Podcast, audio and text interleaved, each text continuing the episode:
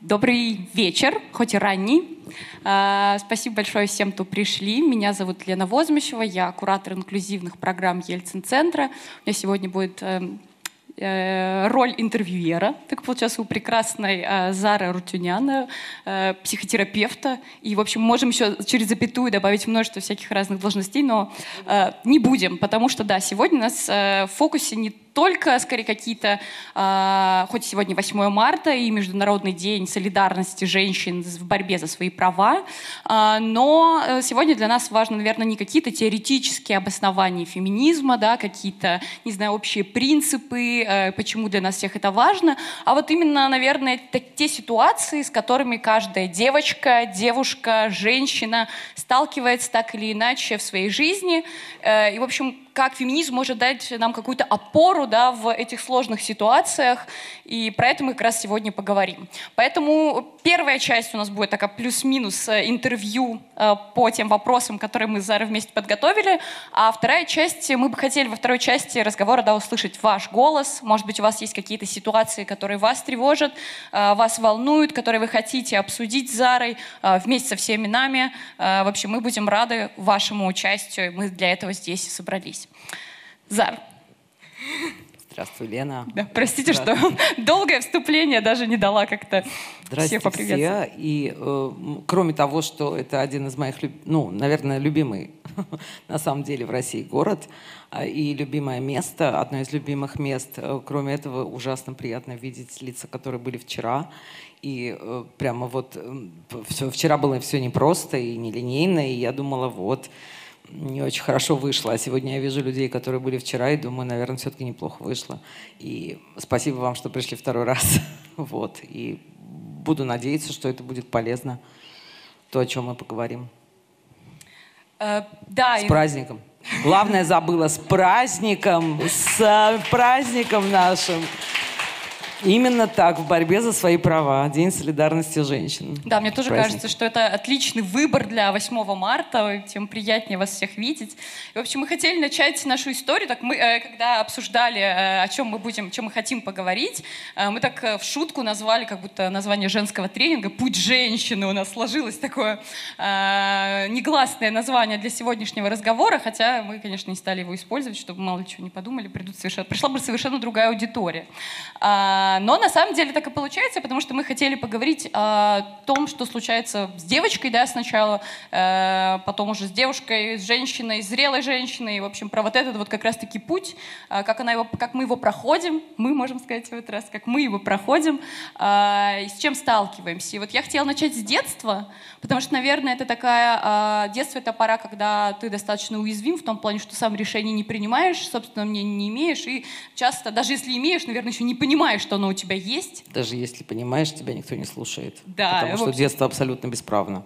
И, собственно, с детства девочка уже погружается в такой мир гендерных стереотипов, да, если мы вспоминаем детский сад, то там есть, э, не знаю, розовые горшки для девочек, голуби, голубые горшки для мальчиков, э, вот эти все установки э, День мамы, мамина помощница растет, нужно играть в куклы, носить платье. Моя сестра, вот, например, любила играть в гаражи всегда. То есть у нее была любимая игра гаражи. И поэтому за это как бы приходилось такое ощущение, что маме немного оправдываться, что она как бы играет в гаражи, вот это ее любимая, э, значит, э, история, а, а, а не в куклы Барби. Ну вот как-то вот такая вот родилась дочка. И, в общем, как, э, наверное, у меня вот вопрос, как можно быть чутким к ребенку, как раз ну, понятно, что он еще формируется, да, но вот какие-то проявления, да, опять же, как вот к ним быть чутким, как защитить девочку от влияния вот этих э, гендерных стереотипов и ну, просто помочь ей быть собой. И вообще, как объяснить, что ну, женщины и мужчины, они от рождения равны, права у всех одинаковые, не значит, что ты должна быть маминой помощницей, а вот э, твой братик должен быть маминым защитником. Как-то так. Знаешь, такой многослойный вопрос ты задала. На самом деле у меня периодически бывает вот такой ответ, который как бы я не должна говорить, потому что я там атеист в восьмом поколении, но он все время у меня вырывается. Просто будьте добрыми людьми, будьте внимательны к своим детям, и ничего особенного нет в том, чтобы не, не зашеймить, не стигматизировать, не уничтожать свою дочь или сына за то, что он делает что-то, что в вашем волшебном мире считается вот не девочковое. Вот девочковое – это платьишки, а мальчиковое – это стрелялки. И всегда можно думать, вот чего я здесь воюю, вот если говорить про вот маму, да, которая вот стоит, и вот девочка ее в гараже хочет играть. Можно, конечно, слиться с этим социумом, со всеми этими патриархатными стереотипами и вот гнать за то, что там отложи, вот нет, там вот возьми голубое, там да, наоборот розовое или голубое. Э, мне все время, я много работала с детьми и родителями, мне все время непонятно, я всегда иногда говорю, а вы можете остановиться и подумать, за что бьете сейчас? Вот за что? Вот то, что ваш ребенок сейчас хочет. Э, мальчик там, я не знаю, надеть платье или там девочка поиграть в гараже.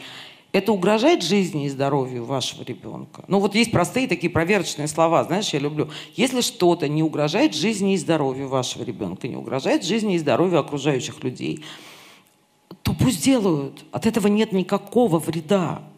А если ты начинаешь с этим воевать, и я вот я не могу видеть эти картины, когда вот эти большие огромные родители, а надо понимать, что родители всегда огромные, а, и маленький человек, он прям крошечный.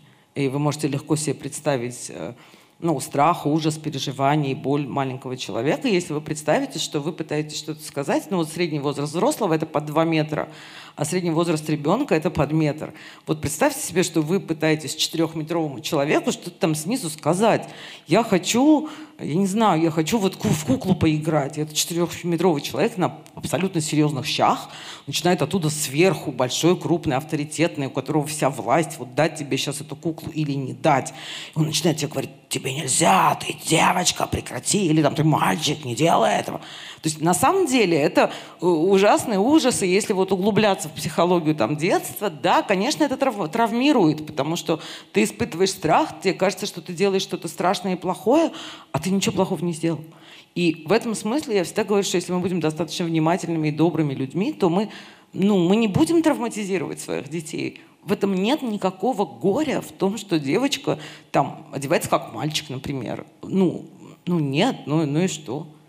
кто-то, я всегда говорю, посчитайте, сколько кроликов пострадало. Вот если ни один кролик не пострадал от того, что ваша девочка хочет поступать э, в математический вуз, пусть идет. Поддержите, поцелуйте, скажите, зайка, нужен ли тебе репетитор по математике или по физике. Сделайте то, что должен делать родитель, поддержите. Есть масса вопросов, действительно, когда дети делают зловредные вещи, вещи, которые приносят им вред их здоровью и безопасности, э, вред здоровью и безопасности окружающих людей. Это проблема, я не знаю, будем ли мы сегодня об этом говорить. Вот тогда надо останавливать ну, маленького человека, который, например, имеет такое развлечение таких детей. Я тоже видела там взять карандаш и пихать его последовательно в глаза всех своих одногруппников в детском саду. Тут как, надо заниматься этим вопросом. А вопрос, во что играет ребенок? Должна ли быть девочка маминой помощницей или мальчик этот крошечный, боже, этот маленький человек двухлетний, маминым защитником? Ну, ну давайте вот просто без глупости, ну это здравый смысл. А Пусть как еще растут. лавировать в социальной среде с этим всем? Ну там вот эти все родительские чаты, там про, не знаю, какой-нибудь 8 марта. Ну, я просто предполагаю, вот у меня нет ребенка, но я предполагаю, что, наверное, ты можешь своему ребенку сказать все, что угодно, но еще ведь есть всякая вот эта реальность, э, которая давится своими нормами реальность действительно давит, и мы живем в мире патриархата, и кучи, на самом деле, не только патриархатных, но и иных э, идиотических стереотипов. На самом деле, просто вот я с удовольствием говорила много про, патриархат, но много глупостей в нашей жизни, давайте честно. И я считаю, что наша задача э, объяснять нашим детям, как говорил Маяковский, что такое хорошо что такое плохо. Вот ты прям берешь с этого маленького человека, и это твоя родительская задача, родительская функция, да, объяснять, что карандаш в глаз э, другу – это плохо, а 8 марта ну, можно и не поздравить там с помощью цветочков или уж тем более с помощью этих жутких фраз про украшение нашего коллектива. Вот, вот, вот, вот это вот все, что я люблю. Первым вот уже весны. 50 лет, да. Когда радуйте нас, радуйте наши глаза. Вот это вот. Ну, я прям, я, вот, ну, я сто лет живу, я этого наслушалась до рвоты просто. Ну, вот слава богу, с Леной говорили сегодня про то, что ну, выросла, стала нефертильная, сексуально непривлекательная, от меня отстали с этой дребеденью про то, что я должна радовать, украшать и всячески вот делать эти странные штуки. А, а раньше-то по-другому было, вот прям все, мимо никто не проходил. Украшай нас дальше, будь такой же красивый. Ну вот это все. То есть, да, не просто растить Ну, вообще быть индивидуалистом нелегко, понимаешь? Я могу глубже копнуть. То есть, конечно, легко шагать в ногу, делать как все, и э, вот как это в едином порыве с партией и правительством куда-то бежать. Но слава богу, что все-таки, ну, худо-бедно. Борис Николаевич, Михаил Сергеевич и другие добрые люди сделали так, что мы, ну, с поправками, конечно, сейчас, но не обязаны шагать в ногу вот, и быть одинаковыми, все-таки, несмотря и вопреки партии правительству, мы все-таки гораздо больше индивидуалистов сейчас. Э, Индивидуализм более социально приемлем, чем был, например, когда я была маленькая девочка. Поэтому, если вы родители, и вы не хотите, чтобы ваш ребенок умер под вот этим гнетом быть как все, делать как все и вот, ожи, э, оправдывать все ожидания общества, ну, потому что это плохой путь. Он путь к психотерапевту, годы сидения на кушетке, много денег, вообще такое, такое себе развлечение. Ну, старайтесь, чтобы ребенок лучше чувствовал себя, понимал себя, давайте ему больше выборов. Хочешь машинки, хочешь куклы, и то, и то хорошо. Как-то вот так, наверное, скажу.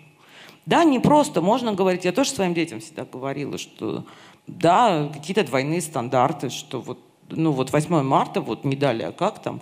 Ну, все мои родительские комитеты собирали деньги на училок. Ну, я, конечно, всегда вписываюсь. Я не буду там, знаешь, на табуретке стоять на танке, как Ленин, и орать. Я не отдам тысячу рублей, потому что я считаю, что это мой праздник, а не праздник красоты и весны.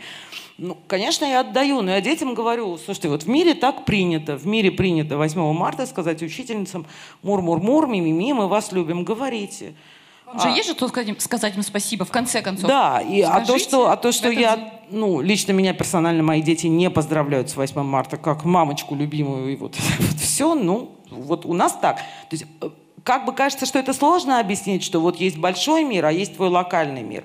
Но на самом деле, ну, честно, трое детей ну, в той или иной мере выросли, ну, драмы и трагедии не случилось от того, что там много чего в моем доме, среди моего окружения устроены иначе, чем в большом мире. Они с этим справляются, они адаптативны.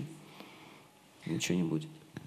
Ну, э, это на самом деле, мне кажется, очень важно, да, тоже услышать про то, что как бы есть микромир, макромир, и они пересекаются, и там правила могут быть разные, и никто не говорит, что, значит, если вам отправили вали... не, не Валентинку, а восьми... Мерцающую открыточку а, мерцающую открытку ага. в WhatsApp, да, что нужно этого человека проклясть, вот, но он по-своему, наверное, хотел сделать что-то хорошее на самом деле. Другое дело, что э, для нас это может быть праздник, да, борьбы за права, для кого-то это самый весенний праздник, ну, как бы, и вот так вот эти правды уживаются вместе, и это нормально, собственно. Давайте перейдем тогда, у нас девочка повзрослеет, и мы поговорим про такое, наверное, непростое время, про переходный возраст и как раз-таки про все эти штуки с принятием, не только с пубертатным периодом связанные, но еще и с э, каким-то принятием себя, своего тела. Тут ведь э, очень многое зависит от того, на какое выпадет время. Э, и, собственно... Зависит. А? Не зависит. Не зависит, но... Наступает пубертат, и ты видишь в зеркале страшного человека. Просто ты, вот это, это так работает. Ты вот э, живешь маленьким человеком, ты там веселишься, резвишься, ходишь в начальную школу, у тебя все нормально в этом вопросе, ну, свои проблемы есть. Вот наступает пубертат, это как в сказке про Золушку. Вот, вот, э, и карета превращается в тыкву. Ребенок стоит перед зеркалом и начинается. Плечи не те, нос не тот, уши кривоватые, глаза западают, там, живот отвисает. Вы можете встретить самую конвенционально красивую девочку, которая будет идти по улице. Вы будете оборачиваться и ломать свою шею, чтобы на нее поглазеть. Но когда она придет в мой кабинет, она будет долго рассказывать, как она страшна, уродлива.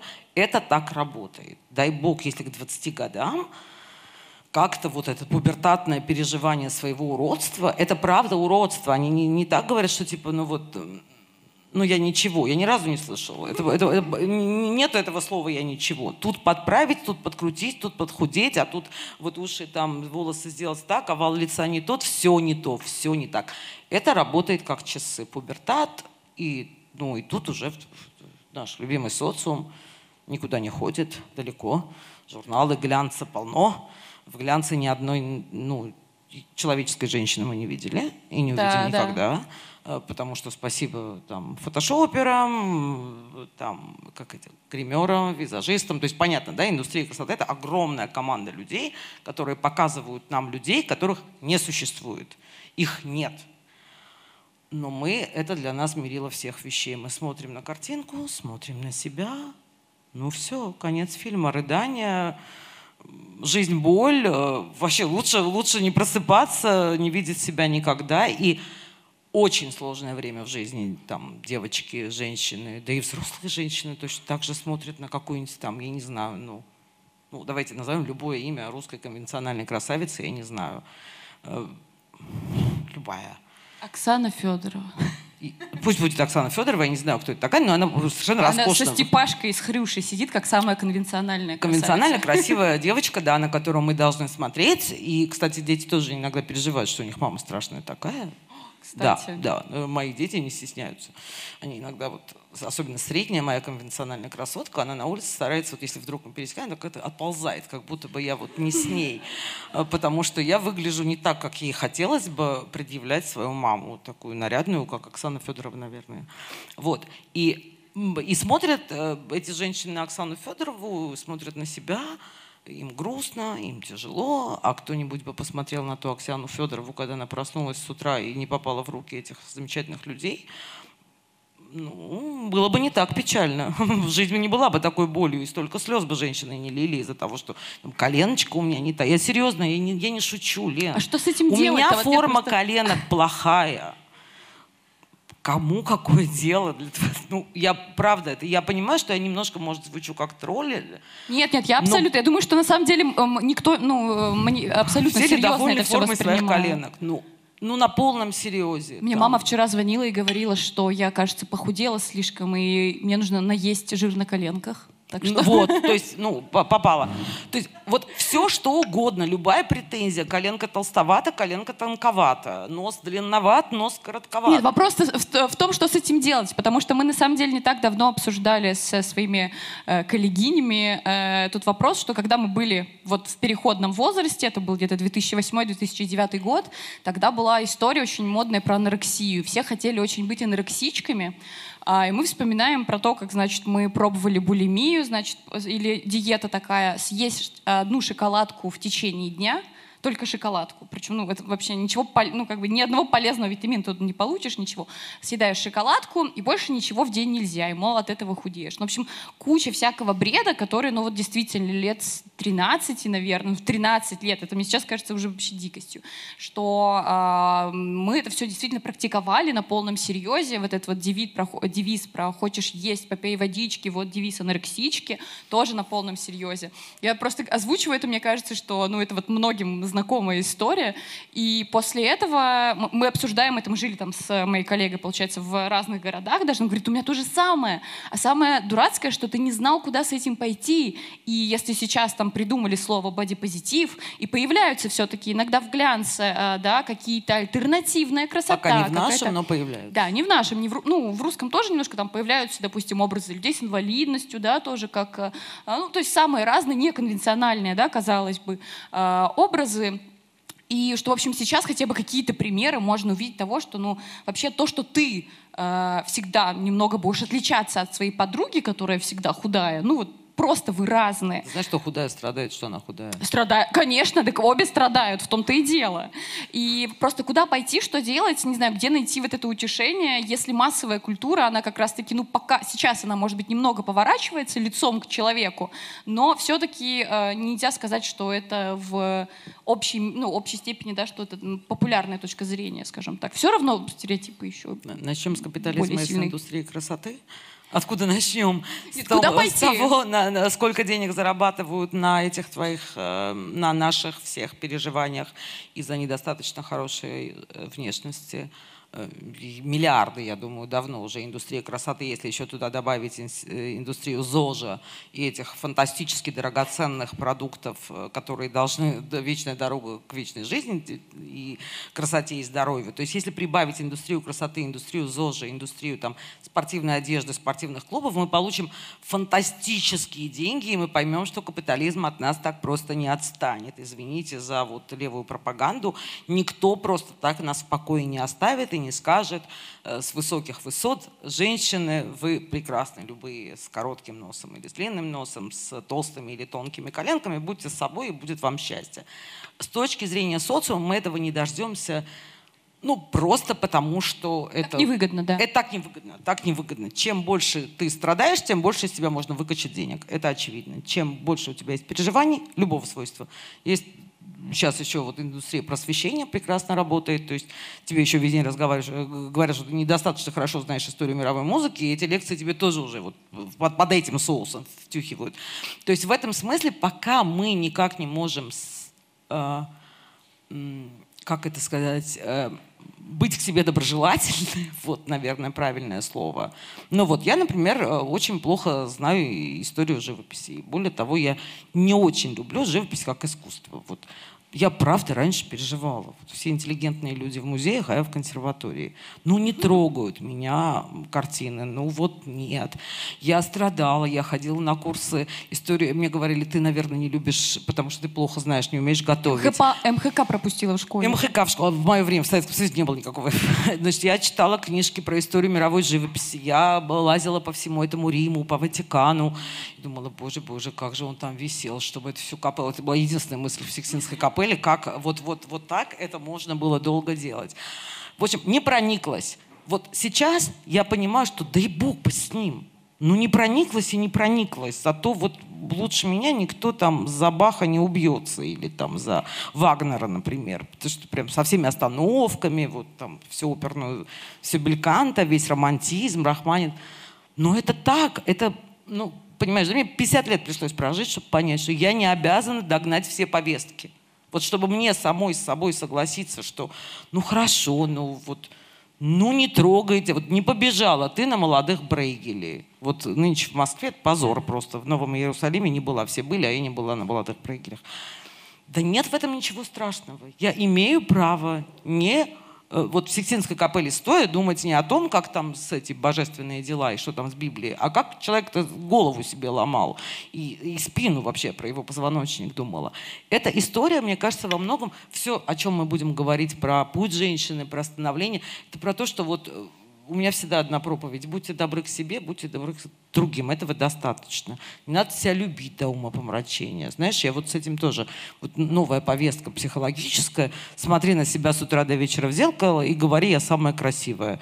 Ну, в, в бытность мою студенткой это называлось девиацией, на самом деле. В учебниках психиатрии про это писали, потому что это вовсе не нормальное проживание своей жизни. Э, утром просыпаться в зеркало, говорить, я самая красивая. Как мерили-то? Мерили как? Что вот ты самая красивая. И каждая, вот 7 миллиардов людей на Земле, и каждая, значит, стоит и говорит, я самая, ну, прям у меня плохо монтируется со здравым смыслом эта концепция, прям никак не монтируется да не, не самая я красивая, и никто не должен быть самой красивой. И мы просто должны быть доброжелательны. Вот я такая, какая я есть. Я, ну, с, с, я не знаю, с какими-то не теми глазами, не теми коленками. Но я не делаю ничего плохого, я не причиняю людям вред, я делаю свою работу. И этого достаточно, чтобы я согласилась с собой. С правом себя ну, быть такой, какой я есть. Я не идеальная мать, я вообще ужасная мать. Я думаю, моим детям будет много чего рассказать своим психологам, когда они туда попадут, и про то, как я... Вместо... Пока вы не пускаете. Нет, они просто, ну, разного возраста. Я думаю, что всем есть что рассказать своему психологу про то, как мама игнорировала, потому что я всегда летала в какие-то командировки. Вот сейчас я здесь с вами, будьте здоровы, правду говорю. А дети мои уехали на дачу к папе. Они ненавидят ехать на дачу к папе. Они просто у них так, знаешь, мхат начинается у меня в доме, когда заламываются руки, мы не хотим, зачем ты это делаешь? Нет, не уезжай, мы не хотим к папе. То есть это просто русская драма. Но я делаю это.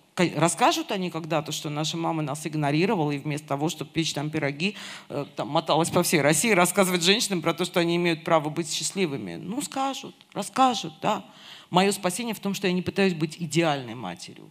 Я не пытаюсь быть идеальной женщиной, я не пытаюсь быть там, никем идеальным. Достаточно того, что мы хорошие люди и не делаем плохих поступков. Как понять это в 14?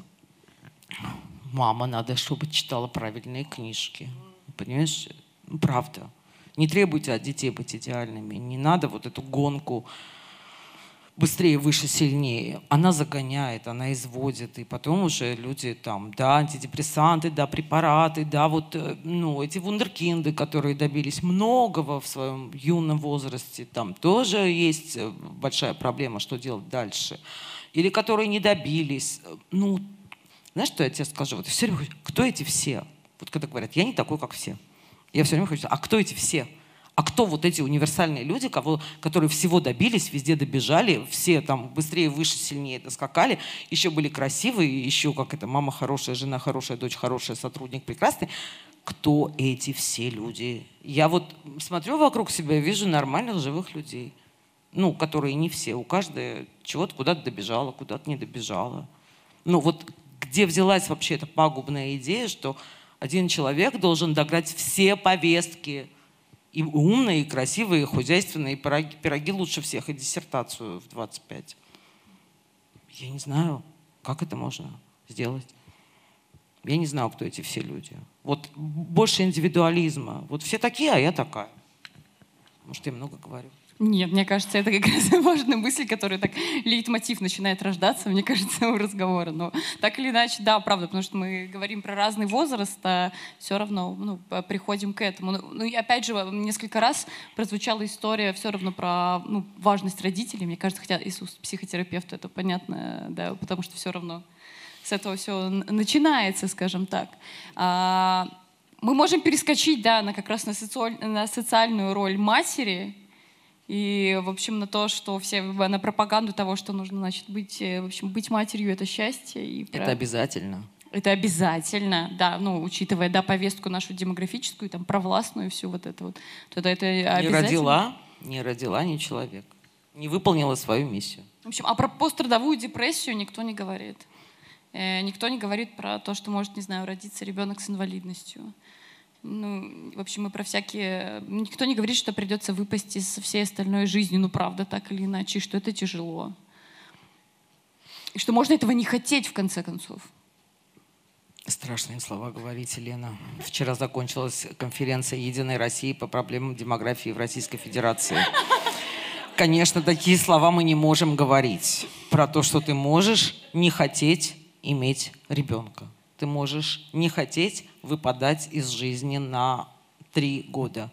Ты можешь не хотеть э, становиться толстой, извините, проводить там, как я провела свою первую беременность, 7 месяцев в обнимку с унитазом.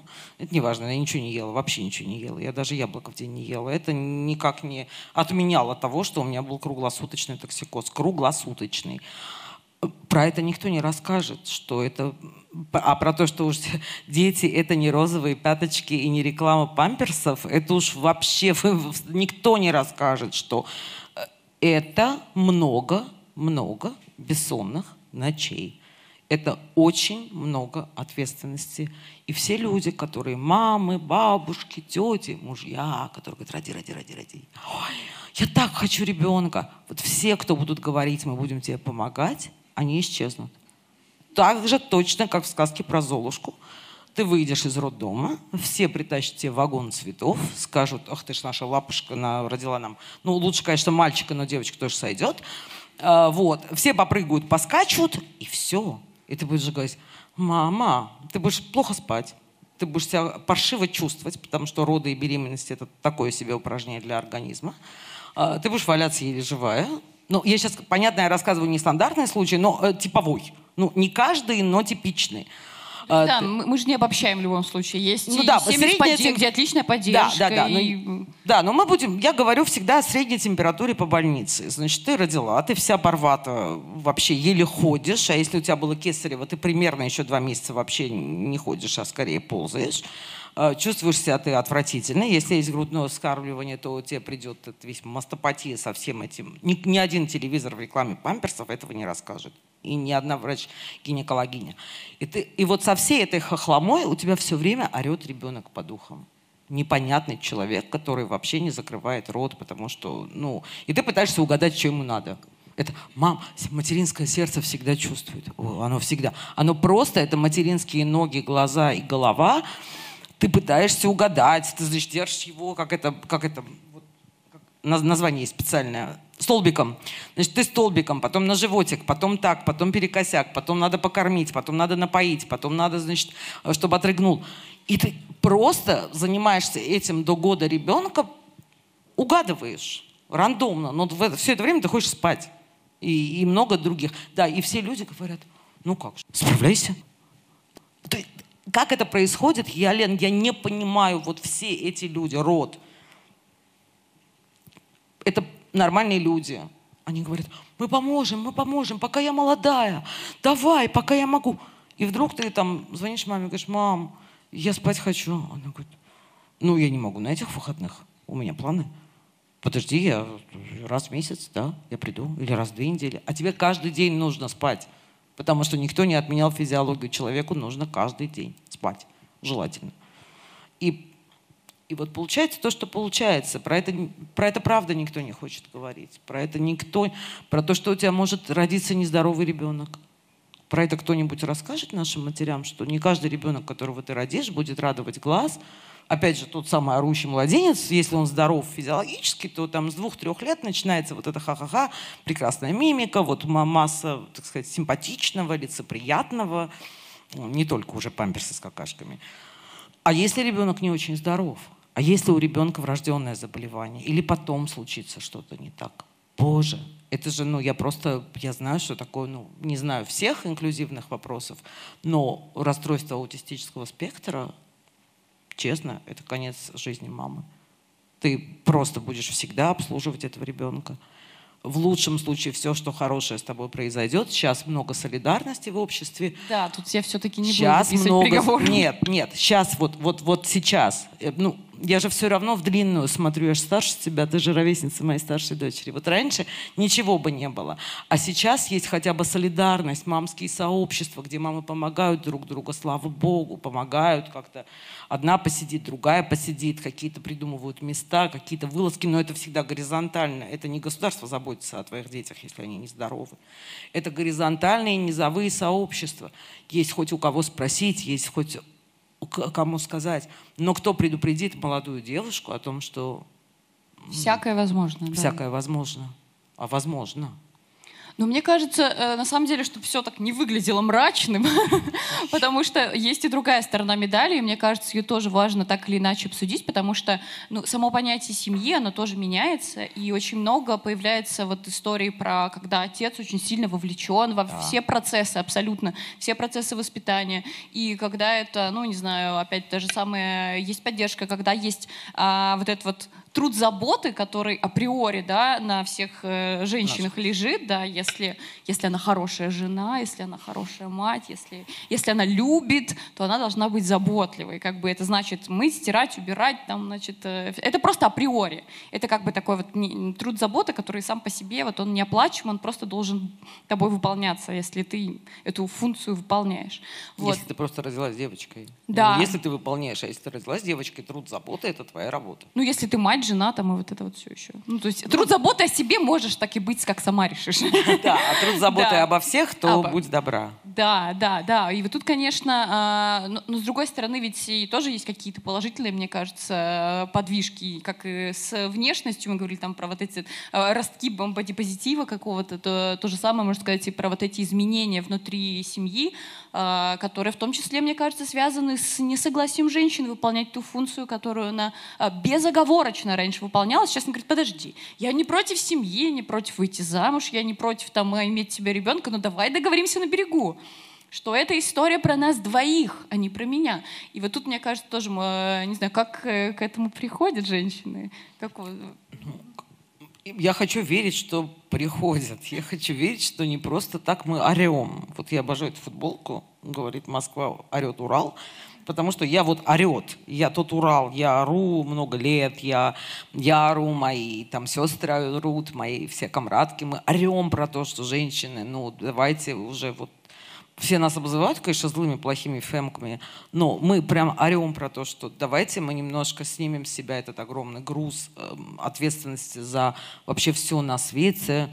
Э, а еще, знаешь, вот в этом труде заботы мое любимое, это про эмоциональный статус семьи, эмоциональное обслуживание, то, что на женщине.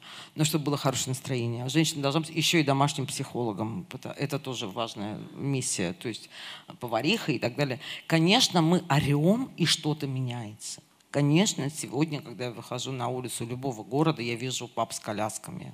Я не видела их 20 лет назад. Никогда Я не встречала их. Ну, бывали такие, знаешь, таким суровым лицом, вытаращенными глазами. Один там в год, которого видно, он вообще не знает, ребенок плачет. Он даже не знает, с какой стороны подойти к ребенку. Вообще он не знает, кто этот человек. Ну, там видно, знаешь, сценарий. Просто мама сказала, все, иди гуляй, я стирку сделаю. И вот он ушел. Сейчас, конечно, это двигается. Конечно, шарик крутится. Есть хорошие новости. У нас Э, появляются мужчины, которые не ведут себя как свиньи. Кстати, когда я говорю что-то такое язвительное про мужчин, я сразу говорю, вчера не было возможности сказать, не, не то, чтобы мы убивает патриархат, убивают не, ну, как бы не все мужчины патриархатны, да, поэтому есть хорошие, есть нормальные люди, которые горизонтально взаимодействуют с женщинами, которые не заходят сверху, которые не харасят, которые ведут себя как... Конечно, они существуют, их становится все больше и больше. Особенно в молодом поколении. Вот до 25 там, ну, совсем по-другому чаще гораздо я встречаю какого-то очень горизонтального партнерского отношения к девушкам. Феминисты наши любимые. Да, тех, которых мы так любим. И да, конечно, что-то меняется. И знаешь, что я хочу сказать, что вот я даже думала о том, а почему вдруг эти молодые люди, ну, они иные, чем мы. В школе нигде про это не говорят, да? Ну, как не было уроков сексуального просвещения, вообще сексуального образования. Вот, в принципе, ничего не было и нет. Визги из СМИ про то, что ты должна рожать, на том же уровне, если не больше – у меня есть объяснение. Мне кажется, что вся наша молодежь выросла на сериалах Netflix, и слава богу. Серьезно. Мне кажется, что все старшие школьники и старшие, вот, ну и вот э, юные люди, они так много смотрят сериалов Netflix, э, а там совсем иной мир. И вот они питаются оттуда. Я прям вот вижу, понимаешь, ну откуда 15-летняя девочка в школе мне задает такой прошаренный вопрос, прошаренной феминистки. Я начинаю распаковывать, я любопытная до смерти. Я говорю, а где ты взяла вот это вот? Слово-то это жуткое абьюз. Где? Вот, раскапываешь, раскапываешь, раскапываешь. Официальных источников нет. Только Netflix, только вот, вот у меня есть такое ну, ощущение, что это очень много дает человеческого вот людям, вот, которые вот, там вот 18-25, да, у которых иное представление о жизни. Хотя я бы хотела сказать, что это потому, что мы орем. Мы бегаем и орем. Но мне кажется, не равны. Совокупный эффект, мне кажется. Наверное. Ну, вот если говорить, опять же, про, даже не совсем даже, может быть, про Netflix, но как Netflix, как, а, по, по сути, тоже медиа, да, это то, и вообще роль медиа вот в этой вот всей истории, потому что столько было упреков, что, значит, все ситуации с тем же самым харасментом и движением МИТУ, к примеру, что это вся история, в основе которых э, соцсети, значит, интернет, и на самом деле яйца не выеденного не стоит.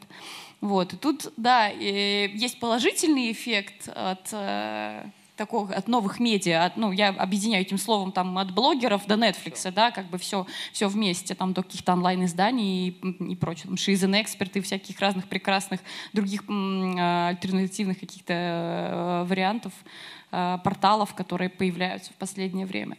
Вот. Но с другой стороны, все еще говорят, что нет, нет, они вообще только хуже делают ну, как бы вот тут тоже, как отфильтровать, наверное, потому что, ну, можно всякого же начитаться. Ты хочешь, чтобы я сейчас как президент ответила, которому показали интернет, и оказалось, что там одна порнуха? Что ты ищешь? Ну, серьезно, вы же слышали про то, что наш президент наконец-то ему показали интернет. Лен, ты не слышала? Жил, жил человек, никогда интернета не видел. А тут неделю назад увидел и сказал, что там порнография, наркотики и все пропал Колобуховский дом. Запрещайте побыстрее нам не жить. Ну, медиа делают э, огромную вещь. Э, и да, слава богам, что наши медиа это теперь уже не только телевизор, научить разбираться ребенка, да, зерна от плевел, это тоже родительская задача, потому что ты можешь прийти в, в интернет и увидеть одно, увидеть другое. Вот логистика, что тебе смотреть, искать, очень важная вещь. Там присматриваться, чем занимается твой ребенок, это очень важно. То, что, если сейчас вернусь к слову мету, которое ты сказала. Ну, или к харасменту, да.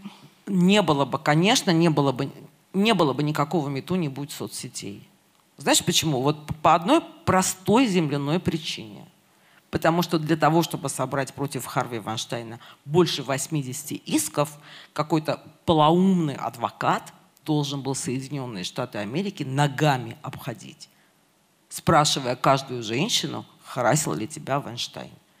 Это действительно возможность таких больших ответов существует, когда мы можем поставить хэштег и рассказать свою историю. И это сразу видимо. И можно делать коллективные иски. И сразу всем видно, кто там харассер русского медийного пространства. Да? Иначе на уровне каждого человека, я всегда рассказываю эту историю, что э, иск против Харви Вайнштейна 20 лет назад Картни Лав э, ходила в суд с этим кейсом. Каждого конкретного человека очень легко задавить с помощью машины там, денег. Ее пристыдили на суде, у него был хороший адвокат, у нее не было хорошего адвоката. Это не так, что вчера все проснулись и узнали, что Вайнштейн безобразник или любой из наших храссеров. Мы все все знаем. Но пока не было хэштегов и не было соцсетей, ты не могла видеть, как много.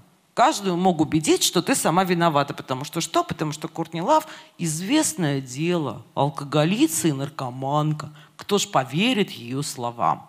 А когда оказалось, что нас гораздо больше.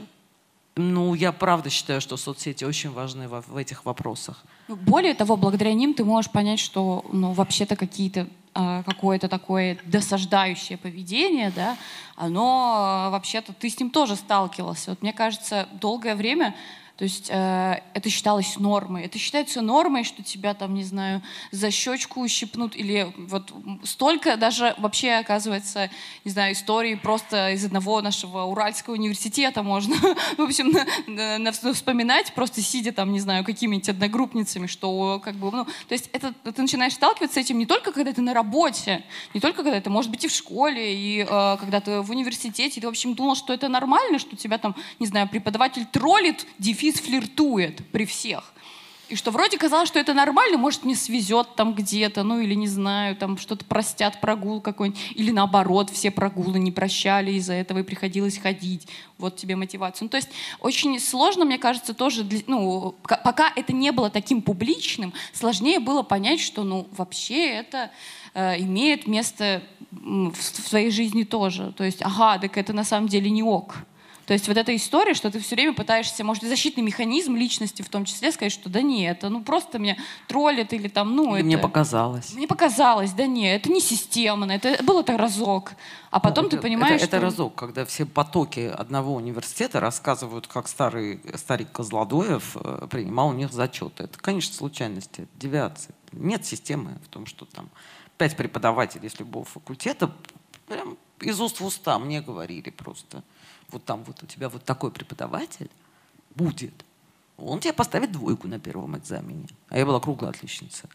Это потому, что надо ехать к нему пересдавать в его кабинет в Академии наук. Это прям, конечно, случайность, когда вот это, знаешь, мудрость от, от матери к дочери, вот это потоки передавали друг другу, что будет так, он тебя позовет, а там он сделает то-то и то-то. Да ничего страшного. И тогда ты получишь пятерку. Но в смысле он ничего э, вот впрямую не делал, там потрогает немножко. Ничего серьезного. Зато у тебя будет пятерка, ты не испортишь свой прекрасный диплом. Э, понимаешь, да, действительно, пока мы об этом не говорили, это все было невидимым. Вот почему мы орем?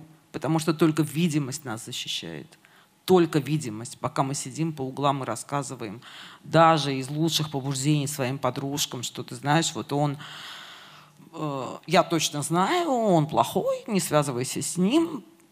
И так будет со всеми... Ну, понимаешь, недавно я столкнулась с прекрасным э, человеком, который мне говорил, что дело Харви Вайнштейна вытянут, ну, прям высосано из пальца. 80 исков. 80 исков с доказанными. Высосаны из пальца? Серьезно? Э, вот правда, говорение и гласность, и делание видимыми проблемы, только это нас спасет. Больше нас ничего не спасет. Только видимость, только кричать. Я понимаю твой вопрос, потому что если читать там мой Facebook или Facebook любой из моих там коллег по феминизму, то кажется, что ты ну, в аду кромешном, да? Я понимаю, почему ты это говоришь, почему я все время о плохом кажется, что ты вот, ну, нет тебе шанса быть счастливой женщиной, вообще, вообще уж родилась женщина, лучше сразу там на кладбище иди, потому что ничего хорошего не будет.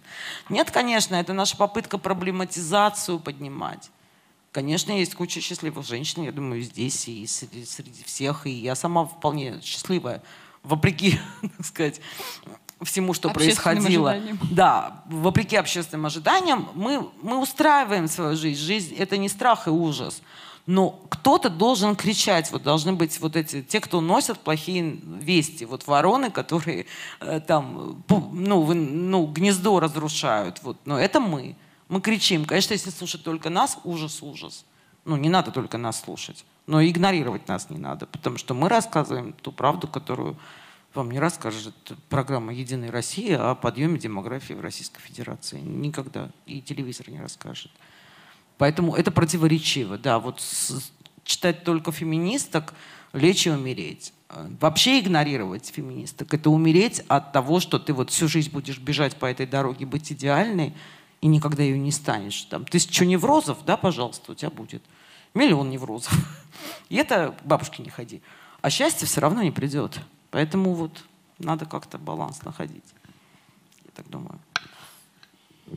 Да, но тут еще нужно всегда понимать, что у каждого движения, будь то там, не знаю, экоактивизм, феминизм, любое направление, всегда же есть те, кто действительно делает это видимо и делает, ну, часто это какие-то радикальные, да, радикальные направления в каждом из этих движений есть. И, но несмотря на то, что казалось бы, радикалы, они всегда непривлекательны, да, и то, что они говорят, это обычно неприятно слушать, это неприятно ассоциировать с собой или с э, своим окружением. С другой стороны, именно, однако, в историческом каком-то плане чаще всего именно радикалы какое-то влияние оказывают. В общем, тут поэтому... Ну, сложно, кажется... да, конечно, не, не очень привлекательное, многое в активизме. Там Грета Тунберг тоже многим не нравится, потому что там что-то с ней не так.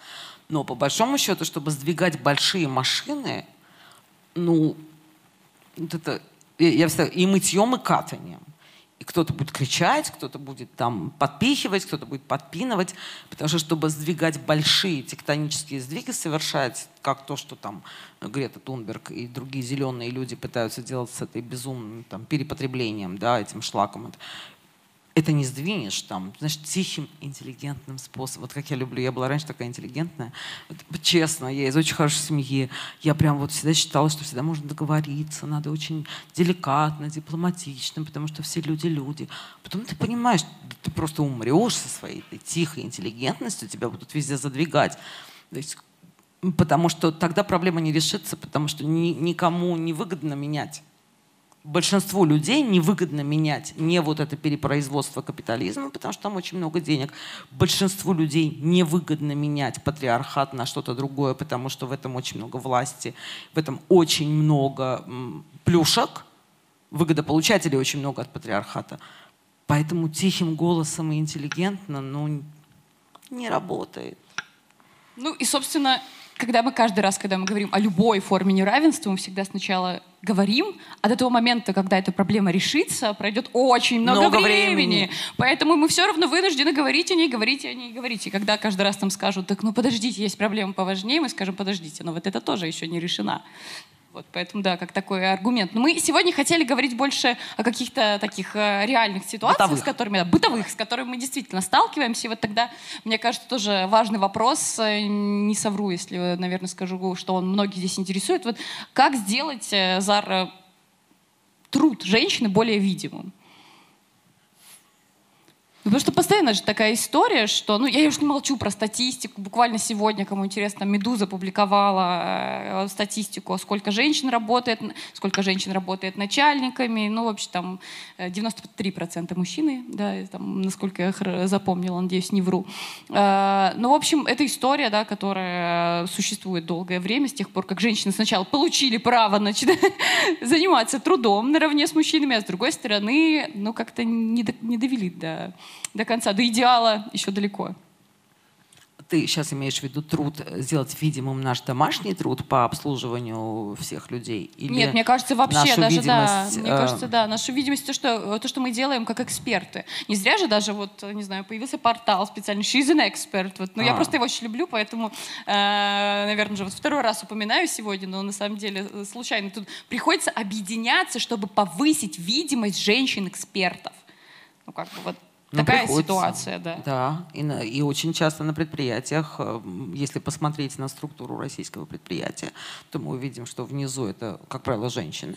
Ну, большую часть работы делают женщины. Э, потом начинается средний уровень, там появляются начальники. Это будет в большинстве своем мужчины и женщины будут почетно возглавлять отдел маркетинга, бухгалтерию. А, ну, я сейчас говорю, опять же, о средней температуре по больнице. А дальше мы переходим в голову и видим там или нет женщины, или одна и общественно признанная стерва. Вот это цена. Если ты хочешь быть наверху иерархии, это будет цена. Тебя все будут считать стервой. И повышать видимость, ты знаешь, я не знаю как. Вот, э, ну, не бояться быть стервой. Например, самый примитивный рецепт, если ты хочешь, чтобы, мы говорили, чтобы я говорила зем, земные вещи, да, а то я сейчас могу рассказать про то, что существуют там законы, это, э, законопроекты о преодолении гендерного неравенства, о видимости женщин, о том, чтобы включать женщин в управление страной, в управление компаниями, что это все diversity уже, даже капиталисты доказали, что чем больше diversity, то тем больше прибыль. Не буду рассказывать, да, вот это все ты знаешь, ну кто-то в зале знает, кто-то нет, что включение большого количества людей вот э, с разным опытом, с разным опытом там и ЛГБТ людей и женщин в управлении предприятиями это повышает, полезно, да. это, это даже выгодно, что самое смешное. Это повышает капитализацию компании, уже даже самые капиталисты. Ну, чтобы зрителям было понятно, кейс, от которого Россию бомбила, это что для того, чтобы фильм выдвинулся на Оскар, он должен соответствовать diversity. Россиюшка вообще просто два месяца соцсети орали, как будто это все. Цензура, это цензура. Опять пропал Колобуховский дом. Все, больше не, не, не будет больше Бергмана, не будет больше Филини. Только потому, что там хотя бы в команде должно быть два там diversity. А Бергман и Филини могли не, ну, не выдвигаться на Оскар и спокойно снимать гениальные фильмы. Не хочешь снимать по правилам, не выдвигайся на премию. Но это, это сложный вопрос был. Так вот, возвращаясь к тому, как делать это на Земле, вот если сейчас не говорить о законах о diversity, о том, чтобы должно быть справедливое распределение, что женщины должны во власти быть, как в прекрасных скандинавских странах, знаешь, ты смотришь эти да. картины. Боже, все министерки женщины, любо-дорого смотреть. И все у них там нормально и хорошо. А, на, на земном уровне, на уровне для каждой женщины, для каждой девушки, ну не бойтесь, у всего есть своя цена. Да, вас назовут стервой. Обязательно вам скажут, что вы пошли по трупам. Никто не скажет, она умная, поэтому она начальник. Вот, ну не скажут. Э, пропущу, что скажут в первую очередь скажут, что вы имеете сексуальные связи с каким-нибудь э, учредителем, да, высшим да. руководством. Это, это первое, что скажут, если вы наверху иерархии. Э, второе, что скажут, что стерва пошла по трупам, вообще а, отбитая карьеристка и дрянь. Не знаю. Да, это цена. Но вот честно, лучше пройти этот путь и быть наверху пищевой цепочки, чем продолжать быть кормом. Э, просто извините за эту ужасную дарвинистскую фразу, но просто если ты внизу, то ты будешь вот всегда вот этой низовой частью любой русской компании, где весь труд совершается внизу. Всю работу делают женщины, почти всегда и почти везде, а дивиденды все получают совет директоров, где одни мальчики. У меня был, был такой опыт. Э, фонд оплаты труда просто открываешь и смотришь 10% людей получают 90% фот. Да, не забывайте так, писать посты в соцсетях о всем, что вы сделали. Так было и так будет. Большие зарплаты будут получать мужчины, а женщины будут пахать всю работу. Вчера Тамара Эндельман очень обиделась, когда я сказала, что Россия — это замордованная женщина, которая работает на пяти работах. Вот сегодня ее нет, но я хочу ответить, что я это та же замордованная женщина, которая работает на пяти работах, растит трех детей, потому что мои мужья никак в этом процессе не участвуют, отцы этих детей, да. То есть вчера почему-то мне не пришла в голову эта фраза. Мы будем продолжать делать все и за это не получать ничего, ни социального признания, ни денег. Ну давайте хоть денег получать. Давайте хоть вперед ползти, потому что, ну, это хоть какая-то Уже компенсация. ползем, да. Ползем. Ползем, да. Да, не стесняемся. Ну, обзовут тебя феминисткой или стервой. Все равно, даже если не обзовут феминисткой, обзовут курицей. Ну, там выборы-то небольшие. Как, как любят говорить феминистки. Родилась, жила-была девочка, сама виновата. Ну, как бы, ты как ни крути, как-нибудь назовут. Поэтому дело просто давайте делать, дел, э, жить так, как будто этого всего нет, игнорировать, стараться игнорировать, потому что клевать будут. Вот любой путь тебя будут стараться заклевать. Тут, наверное, даже, да, тут э, кто-нибудь бы возразил, что клевать будут всех. Вот. Но мы сегодня мы не сторонники э, теории обратной дискриминации Зары, как мы это уже Ты обсудили. сейчас про кого? Про мальчиков, которых Да, клюют? про бедных заклеванных мальчиков, да. Вот, ну, поэтому давайте... Мы подождем вопросов зала. У нас просто, да, не так много времени. Последний вопрос, который хочется обсудить, когда мы перейдем э, к залу, перед тем, как мы перейдем к вопросам из зала. А, это вопрос, наверное, про то, когда ты уже вроде как и в чего-то добился, и дети выросли и сами живут э, своей жизнью, может быть, даже уехали. А, карьера, в общем-то, понятно, профессиональный путь твой определенный пройден, и ты еще, не знаю, ли, либо ты еще работаешь, либо уже закончил. И, в общем, вот эта вот история про то, что я все равно женщина, я хочу... Вот как вот это найти себе это чувство, наверное, эту опору в том, чтобы любить себя, уважать себя, быть собой. Хотя вот вроде как все свои социальные роли ты уже выполнил, и ты как бы, как это в России называют, возраст дожития, и в общем, и вот это вот все. А на самом деле, да, это, ну, а на самом деле жизни-то еще впереди ого и жизнь продолжается. Просто социальные роли предусмотрены они до определенного момента. Да, вот если вот твои дети не принесли тебе своих детей, то все, как бы считай, что ты зря живешь. Да, ты про это сейчас хочешь сказать? Ну, что делать пожилой, вот мне, да, уже вышедшей за фертильность женщине, для того, чтобы оправдывать свое существование, если ты не выращиваешь внуков и не печешь пироги? Надо не, не оправдывать, конечно. это как-то очень страшно. Скорее в том, чтобы тоже это время прожить счастливо. Ну, знаешь, э, лучше раньше начинать, потому что привычка, практика. Практика – вещь полезная. С молоду научишься жить счастливо, оно и в старости спрашивать тебе не надо будет. Потому что если ты достаточно ну, в контакте с собой, ты понимаешь, что тебе доставляет удовольствие, что тебе дает радость, что тебе дают смыслы и удовлетворение, то ты до старости пронесешь эту историю. То есть не надо тебе специально, чтобы пришла целая Зара Рутюнян и рассказала. Но для тех, кто вот не жили действительно вот в этой парадигме, что вначале там муж, потом дети, детей вырастила, значит, э, там подняла, молодец, пироги пекла, работу работала, и вот теперь я на пенсии, а дети уже не хотят рожать детей, потому что сейчас, ну, опять же, информации семья, много. Да, опять же, да. да многие угу. называют себя и синглтонами, и child-free, и, в общем, особо уже не рвутся в эту политику российскую демографическую, пытаются отползать от этого. И как бы непонятно, что делать. Ну, я считаю, что это самое лучшее время для того, чтобы начать жить. Для всех, кто до этого, кто до этого служил. Вот служила, служила, служила, отслужила. А вот теперь начинай жить. Смотри по сторонам, знакомься с этим новым дивным миром в котором не надо там, вцепившись в эту швабру, э, вот, ну, правда, вот, э, наступает свобода, на самом деле. Это же волшебное время. То есть ты отфункционировала, от тебя отползли все эти вот все эти кровопийцы. люди, кровопийцы, которые от тебя вначале роди, потом замуж выйди, потом вот дом купи, потому что там одно. В принципе, боже, ну, если еще, если еще здоровье порядке, ну, более-менее, и есть хоть какой-то пассивный доход, потому что понятно, что на пенсию, в общем, пример, никто из нас не купит ничего больше, чем булочка. Ну, ну если вы организовали пассивный, а если нет, то начинаете, чтобы было на пенсии что делать. То вот самое идеальное время, все, нефертильная женщина – это самая счастливая женщина. Ты выходишь из этих радаров, ты никому уже не нужна, ко мне не пристают на улицах, боже, это такое счастье.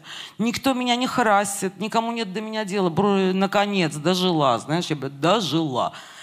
И все, наступает твое время. Нравится тебе себя украшать? Украшайся. Нравится тебе ходить в салон красоты? Спусти там все деньги. Нравится путешествовать? Путешествуй. Там, конечно, хорошо бы, чтобы со здоровьем было хорошо. Поэтому лучше вот чуть раньше начинать заботиться о своем здоровье, там, чтобы не, не развалиться. Не только вот этих внуков ждать, там, день и ночь детям в глаза смотреть, бедные девочки. Когда, когда уже чатики тикают, вот этот весь кошмар. Ну, вот прямо начинается время, когда можно жить. Мне кажется, для современных женщин это самое лучшее время, когда дети выросли, плюс-минус трамвайная остановка с нашей статистикой смертности мужа тоже у тебя, скорее всего, уже нет. Э, ну, отплакала, поплакал, ну, так, ну, не доживают мужчины до возраста дожития. Я прям очень люблю циферки. Самое время жить, придумай себе интересы. Всю жизнь там в детстве мечтала. Очень часто, знаешь, когда приходят женщины ко мне старше 50, они в таком тупике вот в этом возрасте, вот этот синдром э, пустого гнезда, когда ты отфункционировала, ну, в США вообще это было целое явление прям вот правда это изученный вопрос. И там заметили, что суициды среди женщин выросли. Это была большая социальная проблема. Кстати, после этого в США пришел феминизм на самом деле. Начали э, повестку женщин давайте отправлять в политику, чтобы им было чем заниматься, когда они уже вырастили. Это очень был важный вопрос. Кому интересно, можете погуглить.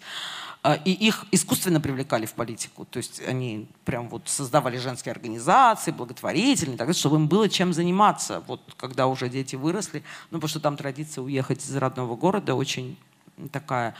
Вот. И самое время вот начинать. И вот когда приходят ко мне эти женщины, 50 ап, они настолько потеряны, так же, как и десятилетние дети. И вот просто для того, чтобы придумать им смысл для дальнейшей жизни, приходится забираться вот в допубертат какой-то, когда ты о чем-то мечтала, когда ты о, о кем то мечтала, чего ты хотела делать, и вот вдруг кто-то вспоминает, что хотела петь, но ну, как бы никому не было дела, репетитора не наняли, и вообще это не занятие, и вот если ты будешь петь, то это что за работа такая, иди на бухгалтера учись, чтобы был, была копеечка, да.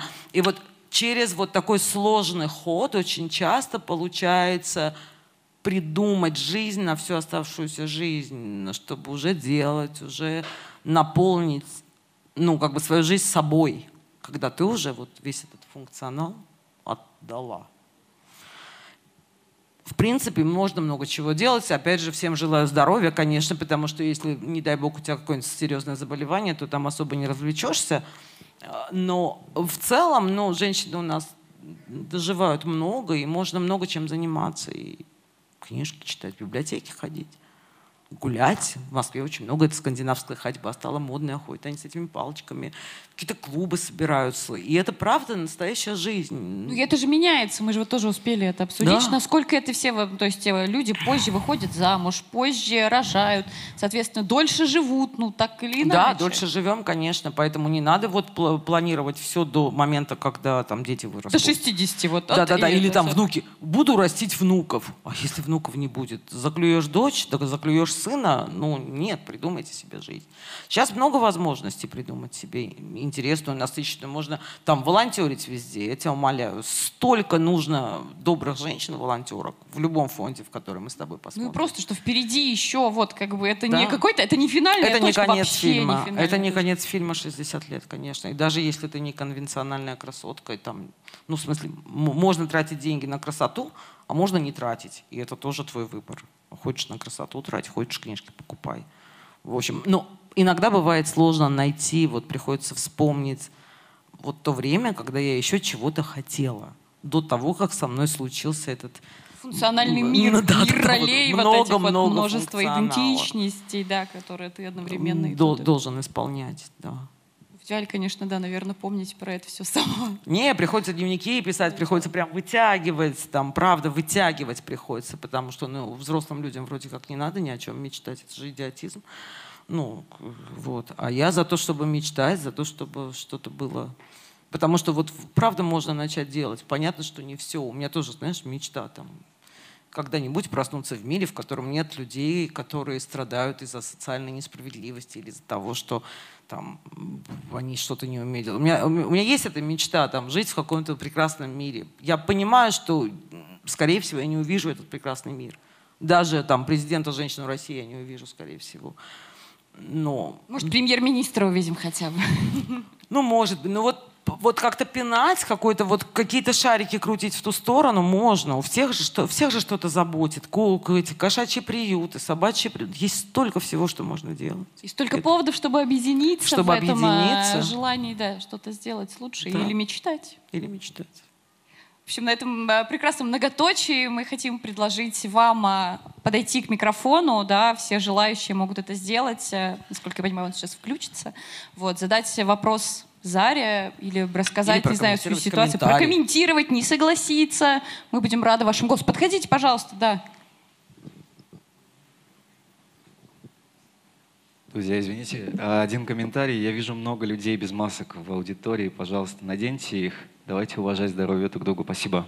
Извините, Саша, что а... ухватил у вас микрофон. А можно, чтобы задавали вопрос без маски? Я вот вчера Задавать мучилась. вопрос можно Спасибо. без маски. А в общем, да, пожалуйста, нет, подходите, да. но после наденьте, пожалуйста. Спасибо.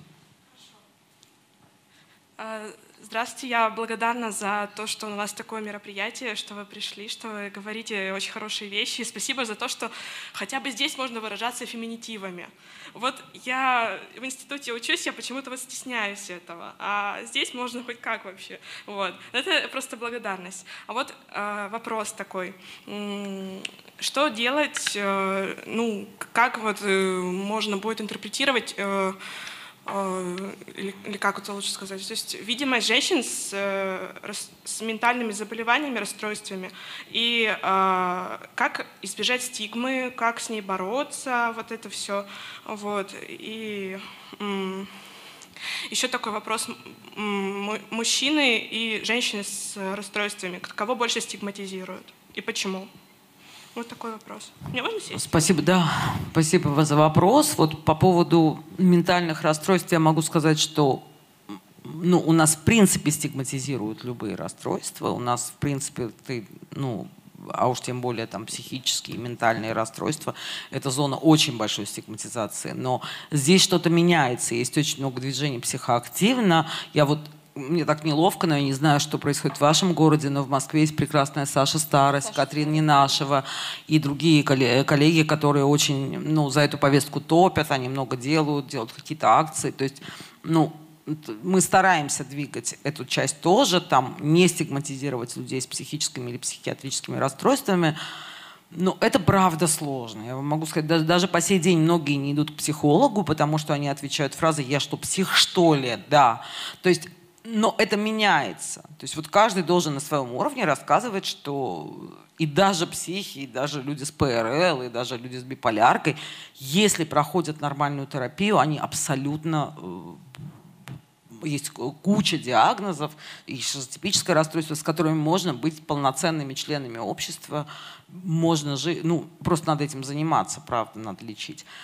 Я бы хотела, чтобы не стигматизировали, но не могу сказать, стигматизируют больше мужчин или женщин. Вот тут у меня, ну, могу в целом сказать, что скорее всего. Но в целом не знаю. Не знаю таких цифр, не знаю по ощущениям, потому что, ну, да даже любого не такого стигматизируют, так-то уж, если честно, даже без расстройств.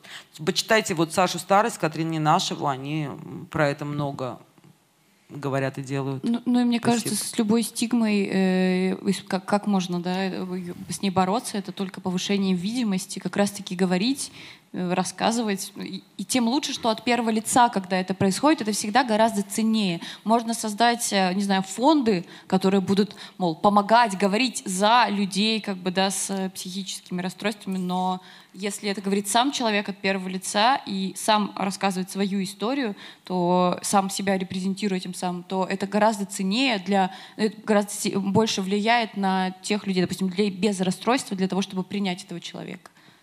А еще мне нравится сценарий, когда присваивать себе стигму и делать это с самоназванием.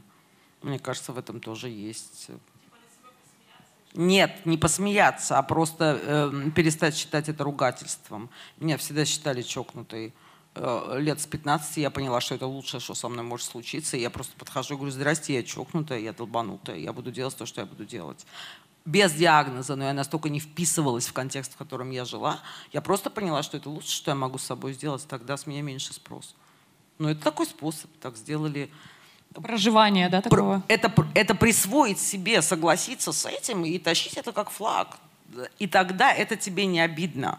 Ну, вот может быть, это очень дурацкий кейс, но вот это, это кейс... А как же прайд? Ну вот это же про это же. Гордость. Я гор за то, э, за, за то кем я, кто я Сам есть. по себе прайд гордость. А то, что они приватизировали слово квир, молодцы. Квир было э, ругательным словом, а они сделали это само название.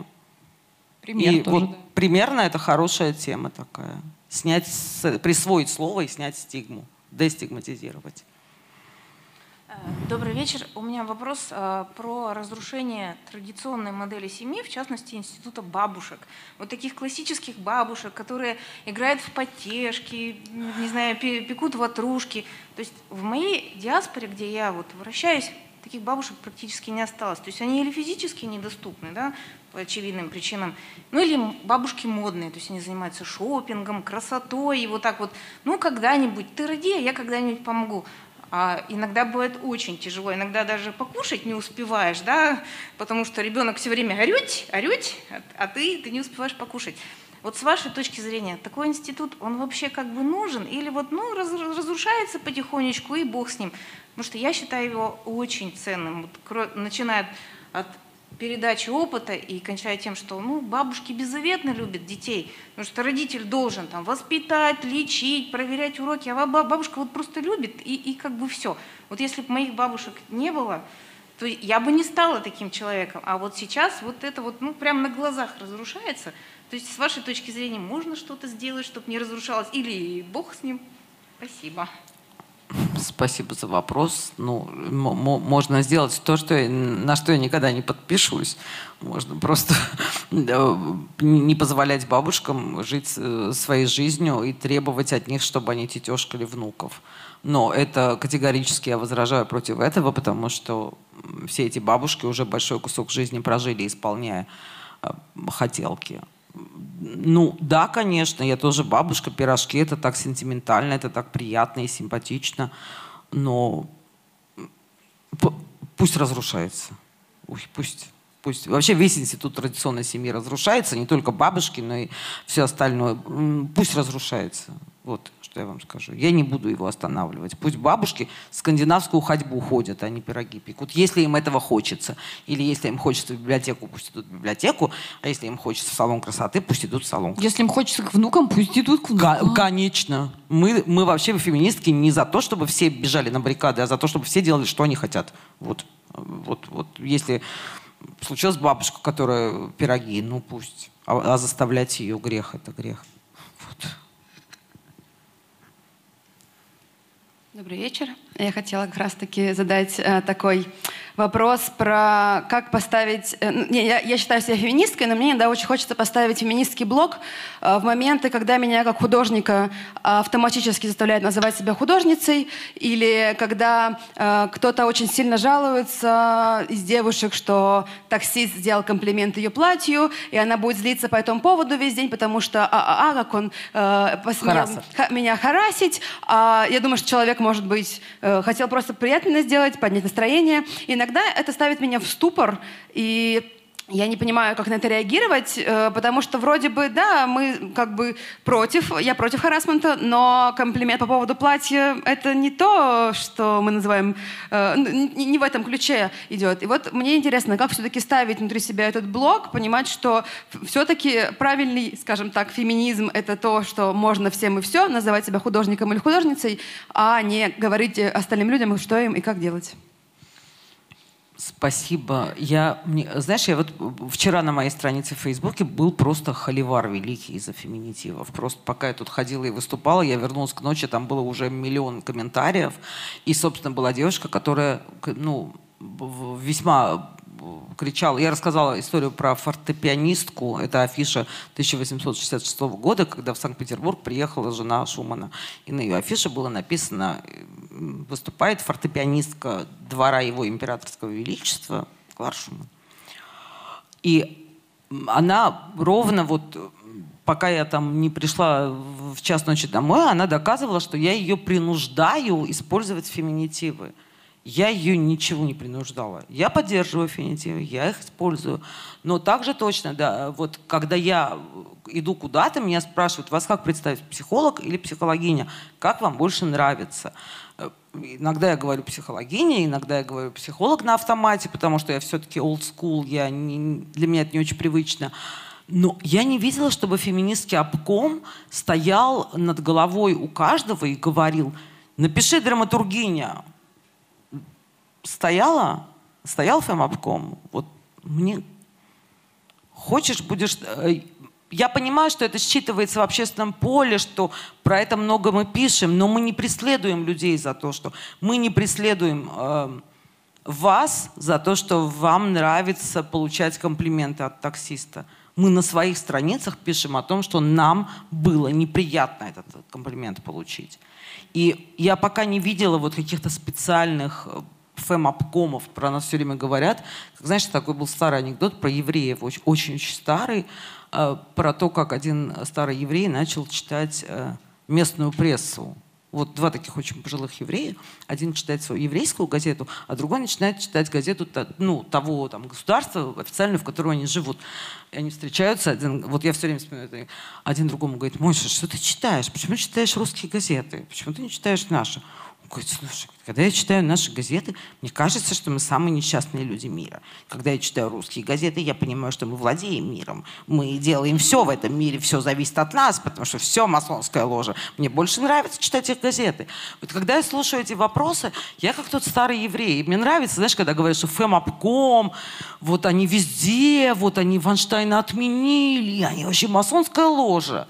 Но я я не... Ах, если бы! Но я, когда я читаю наши феминистические газеты, я понимаю, что вопросов гораздо больше, мы ничего почти не решили. То есть я понимаю, если правильно ваш вопрос, могу ли я себя идентифицировать с феминисткой, если мне нравятся комплименты От по таксист. поводу моего платья. Мне кажется, да, можете, потому что далеко не все феминистки за комплимент от платья устраивают вот холивар. Можно я вот тоже приведу пример, потому что у меня был... Сейчас мы а, узнаем, это ли был правильный ответ. Не, не, не, вопрос был немножко не, не, не в этом. Да, а, то есть мне, в принципе, тоже нравится и быть и, и, психологом, и психологиней, скажем так. А, просто мне не очень нравится а, момент, когда это встает каким-то блоком в разговоре. То есть, э, в общем-то, я за то, что позволять людям делать то, что они хотят. И как бы называться а, гусыней или гусем вообще без разницы. Но почему-то, к сожалению, в какой-то момент это наступает, наступает критический момент в разговоре. И мне кажется, в это перетягивает одеяло с того же там, ну, э, э, равенства на работе с равенства феми, в сторону феминитивов. То есть э, мне нужен не то чтобы ответ на вопрос, мне нужно понять, как бы, как распознать э, человека, который вроде бы ярый феминист, но немножечко не в том направлении движется, в котором я бы хотела, чтобы феминист двигался, например. О, я вам отвечу, я вчера сказала. Давайте каждый будет двигаться в ту сторону, в которую он хочет. В том-то и, и дело. феминизмов очень много. Нет никакого общего феминизма, нет стороны, в которую мы все идем. Есть те, которые будут упарываться из-за каждого феминитива и, и просто принципиально упарываться. Есть те, которые будут упарываться за харасмент. Есть те, которые, как я, будут упарываться за права девочек и за домашнее насилие. Нас очень много. Как нас распознать? Легко. Полчаса поговорите, сразу поймете, из какой она полянки. А, пришла? Я, наверное, все-таки больше хотела обратить внимание на историю с платьем, потому что это мой личный разговор с моей подругой, которая помимо того, что получила комплимент от, за платье, когда ехала ко мне навстречу, она как бы еще и расстроилась по этому поводу, а потом еще пришла и ко мне, еще и меня расстроила этой историей. Хотя в целом я считаю, что ситуация с платьем была, ну, сделали тебе 40 комплимент в такси и сделали. То есть где вот эта грань, которую можно пересечь, считать что харасментом или нет, и как бы, как не расстраиваться по этому поводу? Вот основной вопрос. Токсично, да, получилось? Получилось очень токсично, э, токсично от таксиста. Как-то как-то странно. Ну, то есть ситуация, она меня в том-то дело, что поразила, потому что э, она пример феминистки для меня в хорошем плане. Но вот этот какой-то переход той грани, которую я себе представляю, с испорчиванием, скорее всего, она еще таксисту нагрубила в ответ, скорее всего. То есть уже три человека расстроилась по этому поводу. Зачем? И как этого избежать? Как перестать расстраиваться? В общем, вопрос такой. Ну, можно, конечно, не дружить с феминистками, если ты точно знаешь, что она феминистка, но еще можно... Э, э, очень вопрос чувствительности. У каждого своя чувствительность. И невозможно избежать, потому что для кого-то комплимент — это комплимент, и это хорошее настроение. А для кого-то комплимент — это сальность и харасмент. И с этим ничего не поделаешь. У всех чувствительности в разных местах. Правда. Я помню, как приезжала одна гостья из Москвы пару э, лет назад, это еще было тоже дело с ней мероприятие, и как-то мы перед мероприятием обсуждали планы, в какой-то момент тоже речь ушла туда, и это было пару лет назад, да, тоже э, другое понимание, может быть, э, своей идентичности. Она мне сказала таким очень вызывающим тоном и абсолютной правоты, ну, come on, конечно, ты феминистка. И в этот момент я такая, а я ей хотела быть, что я меня вообще... И вот эта ситуация, мне кажется, да, у Даши тоже, когда, э, в общем-то, он, тогда я еще не знала, что феминизм он может быть очень разным. И даже если какие-то вещи мне действительно в феминистских основаниях, да, их поддерживаю искренне, всей душой, готова за них бороться, вот, а какие-то, да, тоже э, быть токсичным феминистом, может быть, я скажу, что, ну, да, мне это тоже там не близко, но когда тебе вот что-то дают как абсолютную истину, да, потому что феминизм это априори хорошо должно быть. Для кого-то есть, что а, для кого-то феминизм может быть априори плохо, и это тоже нормально. Ну, знаешь, я тебе по-другому скажу. Если это женщина, то это не может быть для тебя плохо, но это путь. Вот ты сказала, да, прошло два года. Кто-то мечтает, может, не знаю, всю жизнь бориться. Знаешь, Лен, это смешно, но я, я тоже прошла этот путь. Я тоже было время, когда я говорила фу-фу-фу, феминистки, они такие я дурацкие. просто такая в шоке была, да, почему женщины. Меня а потом я бываю периодически той женщиной, которая как-то говорит, come on, перестань уже мне глазки строить, господи, у тебя три высших образования, ты CEO большой фирмы, не парь меня с тем, что ты не феминистка. Ты есть... Я говорю так своим подругам. Да, для этого нужен определенный уровень близости, я не скажу это постороннему человеку, но своим подругам я говорю, ну, ну перестаньте, не, не, не, не позорьте уже повестку. Если ты не с нами, иди вари борщ. Блин, ты председатель совета директоров большой фирмы. Конечно, это можно делать близко и далеко. Вот для меня очень важно своей близкой подруге, я вот так же и скажу, команд, прекратите вообще хулиганки. А, поста ну, людям, с которыми я не обременена близкими отношениями, я, наверное, все-таки не скажу вот в такой жесткой форме.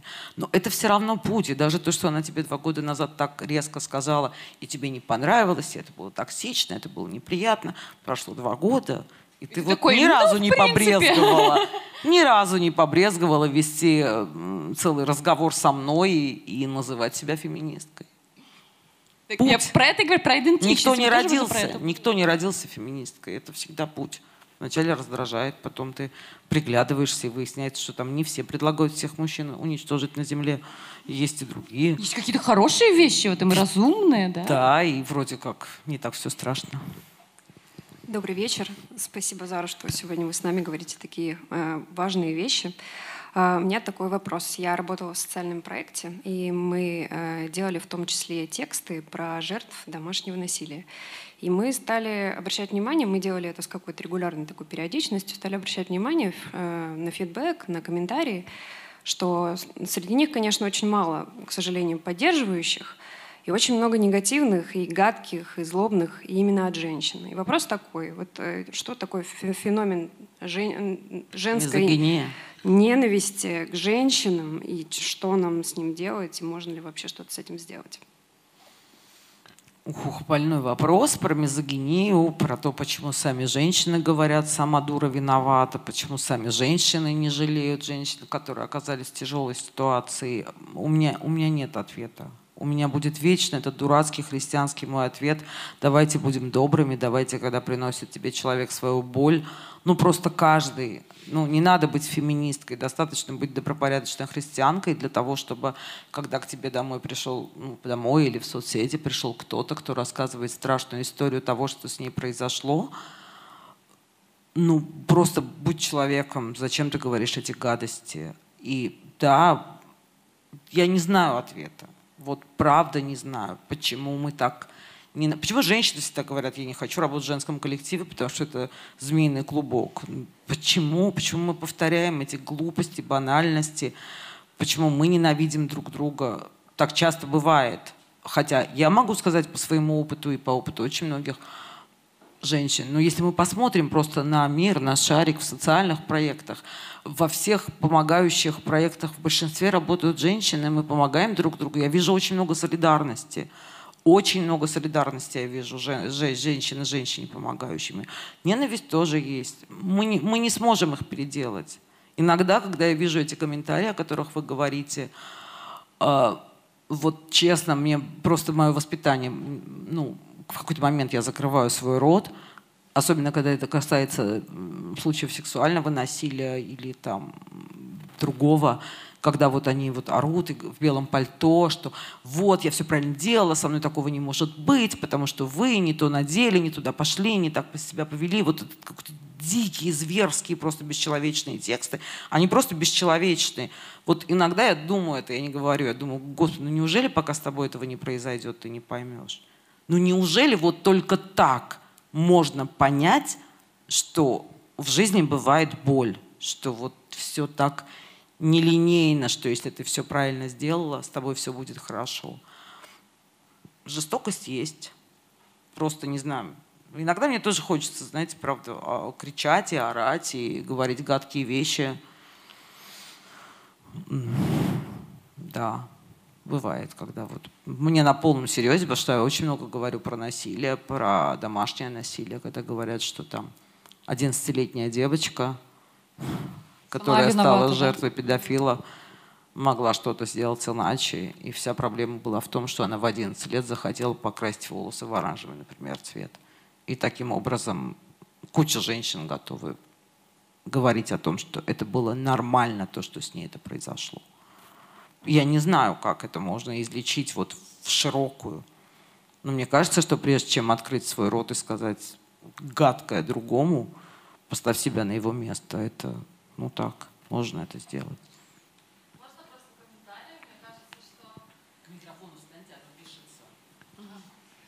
Комментарий, что вот на эту тему, мне кажется, что так часто говорят люди, которые сами прошли через насилие, но это вот тот самый пример, что отец меня бил, я вырос нормальным человеком, я буду бить своих детей, что там в этом столько страха, что со мной это случится и, и так далее, столько какой-то внутренней, ну вот, замороженности какой-то части души, вот, именно из-за того, что человек не хочет эту травму вспоминать, вот, поэтому может быть такое такое случается. Может быть, да. такое и случается. Это, по крайней мере, вот спасибо за... Вот была очень хорошая история, утреннее шоу, где героиня Дженнифер Энистон, как раз та самая, которая прошла тот путь, но совершенно не чувствительна к нему это тоже есть, но просто в момент, когда она обвиняет или тебя обвиняют, ты не вспомнишь, ты не, не скажешь, пойди посмотри Morning Show.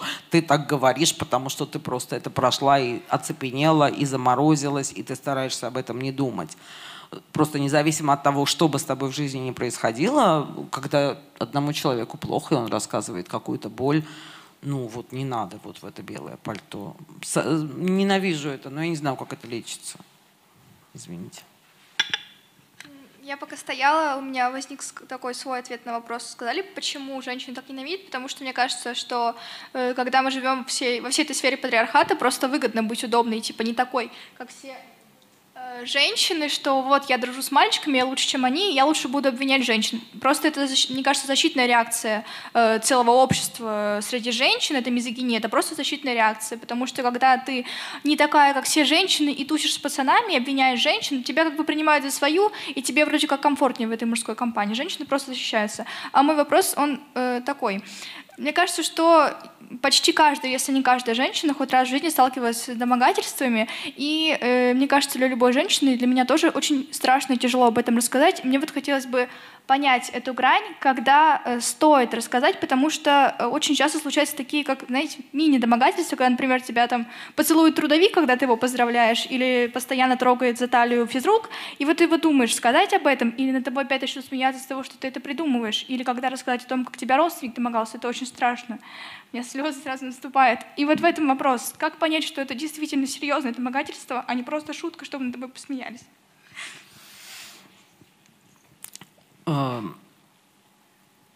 это очень сложно делать, но лучше не начинать с того, чтобы выяснять отношения с трудовиком, лучше найти того, кто точно будет на вашей стороне.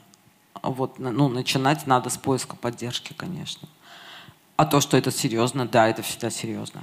Еще, Нет ничего несерьезного. Вопрос в, в том, всем. стоит ли э, кричать об этом, чтобы это становилось услышанным и чтобы м, была видимость этого. В этом вопрос. Стоит ли как бы, э, в принципе, это как во, во всем феминизме, стоит ли, или в любой революции то же самое, даже с там, той же демократией, стоит ли ставить себя в жертву и идти и кричать, и делать как бы мир лучше, просто свою жизнь под жертву ставлять. Теперь поняла вопрос лучше. Э, знаете, как лучше кричать, когда ты уже в порядке.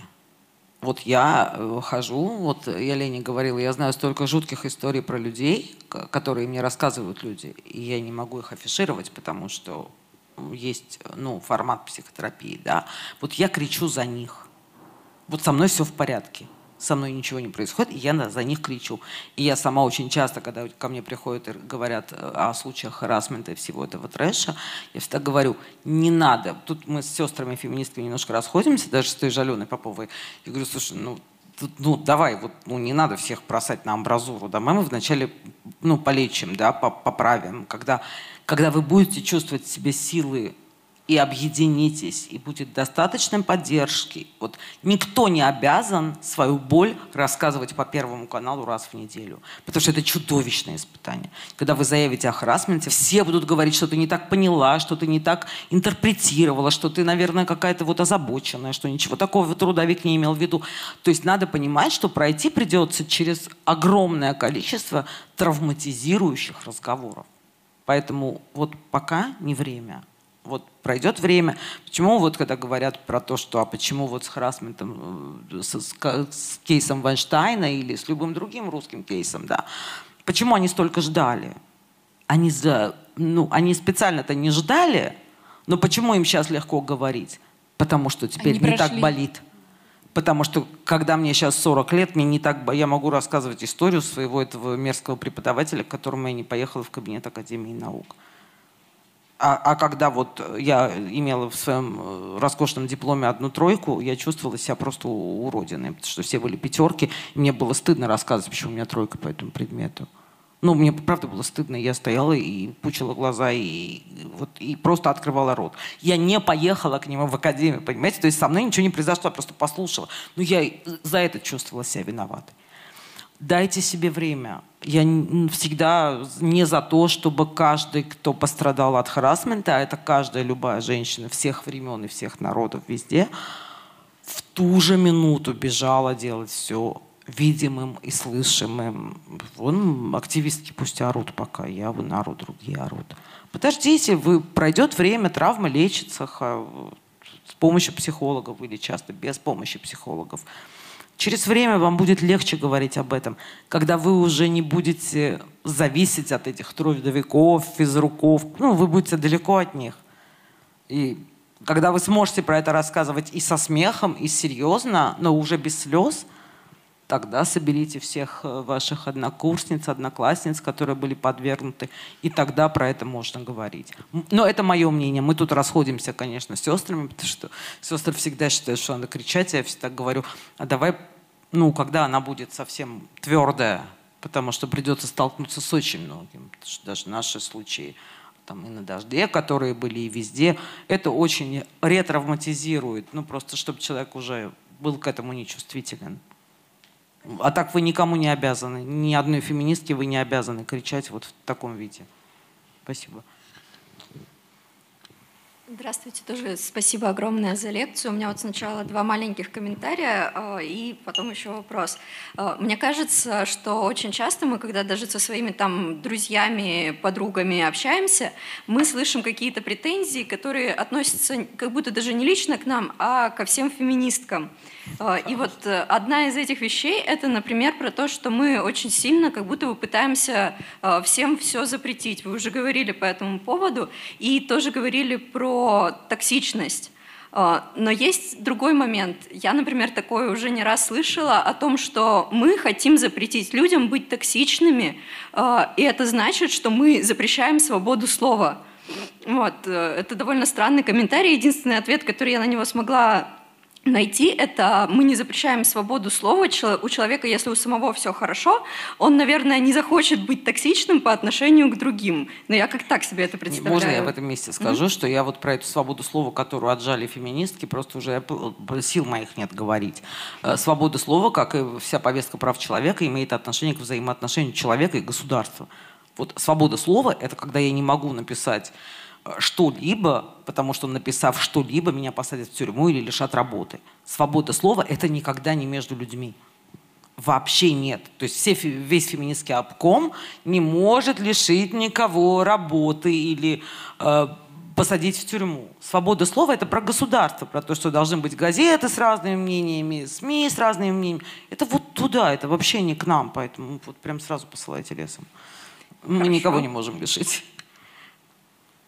И тогда еще один момент, про который я хотела сказать, это про женщин в политике, женщин, ну, вообще в управлении. А, во-первых, если вдруг это кому-то будет интересно, есть прекрасный британский сериал «Муж, жены, политика». Вот, можно посмотреть. Я постоянно, когда его смотрела, боялась, что там будет стандартный такой э, финал правой повестки о том, что все, молодец, сиди дома, и так все правильно. Но, к сожалению, в смысле, к счастью, он меня порадовал, этот финал. Вот, но вопрос именно про женщин в управлении э, очень правильно отмечает, простите, Екатерина Шульман, когда говорит о том, что действительно на самом деле люди, когда говорят, что женщина не может управлять, они забывают, что они под управлением женщины находятся в детском саду, в школе, часто в институте и так далее. То есть вот, может быть, об этом как-то стоит э, напоминать, почаще, ну, как мне кажется. И еще один момент, когда мы говорим, что женщины, хорошо было бы привлечь женщин в политику, то появляется логичный вопрос, как? То есть э, кричать, говорить, конечно, это замечательный путь, э, но что вы думаете вообще по поводу того, что называется позитивная дискриминация? Вот в этом мой вопрос. Спасибо.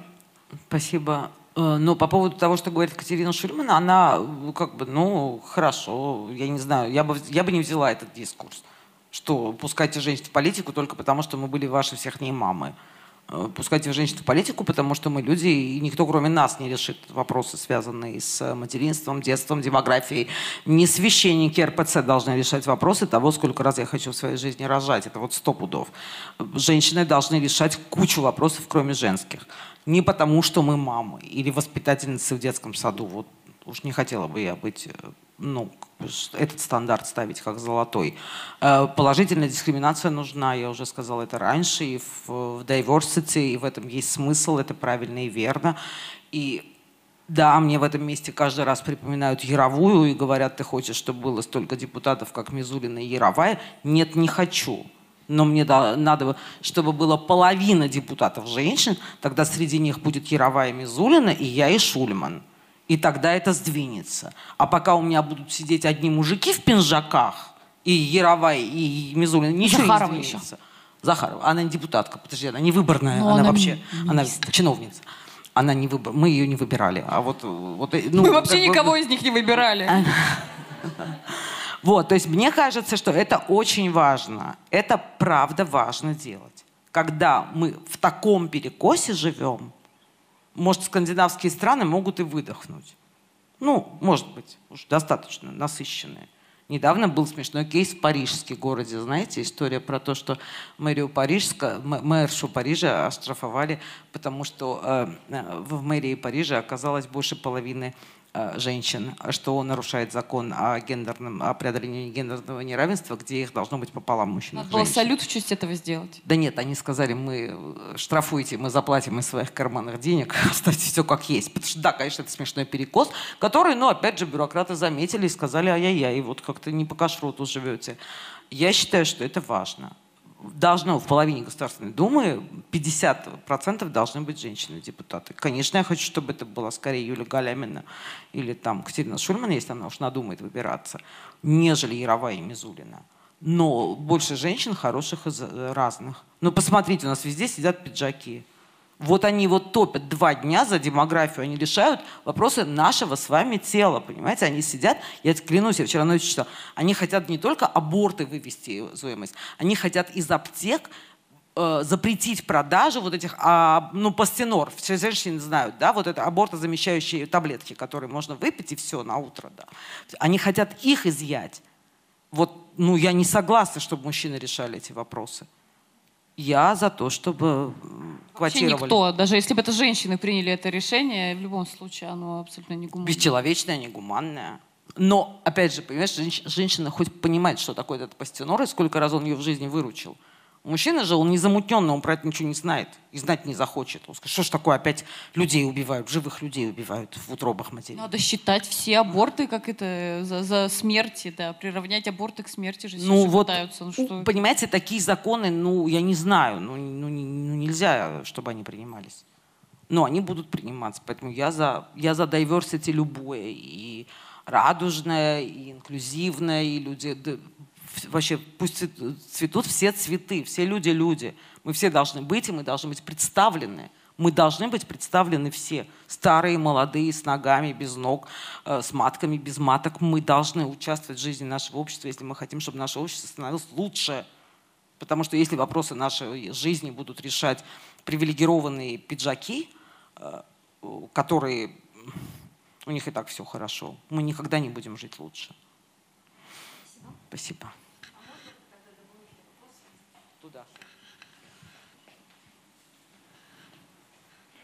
С вашей точки зрения на сегодняшний день есть какая-то женщина, которая бы э, достойно вот, смогла бы стать президентом? Э, и голосовали ли вы за Собчак на последних президентских выборах? Если нет, то почему? Спасибо. Спасибо. Я думаю, что у нас, ну, вот честно, мне кажется, что у нас есть очень много женщин, которые достойны быть президентами, просто мы про них не знаем. Э, просто по той простой причине, что наша выборная система так хитро устроена, что ты никуда не доберешься, если ты не... Даже если муниципальным твоя депутатом не, стать, ну, да? Если твоя фамилия не Собчак, э, то не, не быть тебе выдвинутой в президенты. Э, тоже там здрасте, всем привилегиям. Да? Я хотела бы жить в мире, в котором все женщины, которые имеют политическую там, повестку или общественный темперамент, там, могли бы выдвигаться на любые, в любые органы власти. Но мы видим, что происходит там с Юлией Галяминой в Москве и со многими другими везде. Я убеждена, что в России есть очень много женщин, которые могли бы быть отличными президентами. Но я хочу, чтобы мы их видели. Ну, мы нас видели, можно я так скажу, потому что просто для этого что-то должно поменяться чуть больше, чем законы о гендерном неравенстве, ну, я думаю, что я не голосовала за Собчак. Я честно, я не голосую с тех пор, как убрали графу против всех. Это моя позиция. Вот пока мне не вернут против всех, я не буду голосовать. Потому что я хочу, чтобы женщина там была не самая привилегированная женщина э, прекрасной Российской Федерации. Я хочу, чтобы была самая достойная. Нормально, Собчак молодец, она много хорошего. Но она там не потому, что она молодец, а потому, что она Собчак. Поэтому вот, будут нормально представлены, пойду на выборы. Вот у меня вопрос. А, появляется ли больше мужчин, феминистов в феминистических сообществах?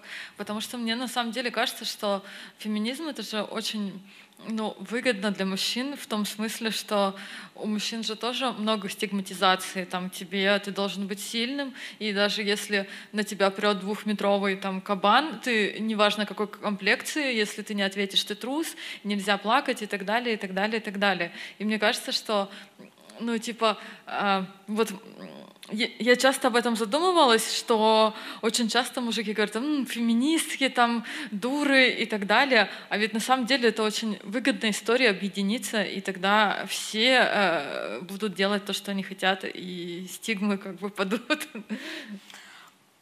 Э, знаете, к сожалению, моему большому, да, вот история про токсичную маскулинность и про то, что феминизм убивает не только женщин, но и мужчин, феминизм, уби... ну, патриархат, точнее, он убивает, конечно, он убивает, потому что патриархат гонит в армию, впрямую убивает, да, и, и, и ментально, и морально убивает.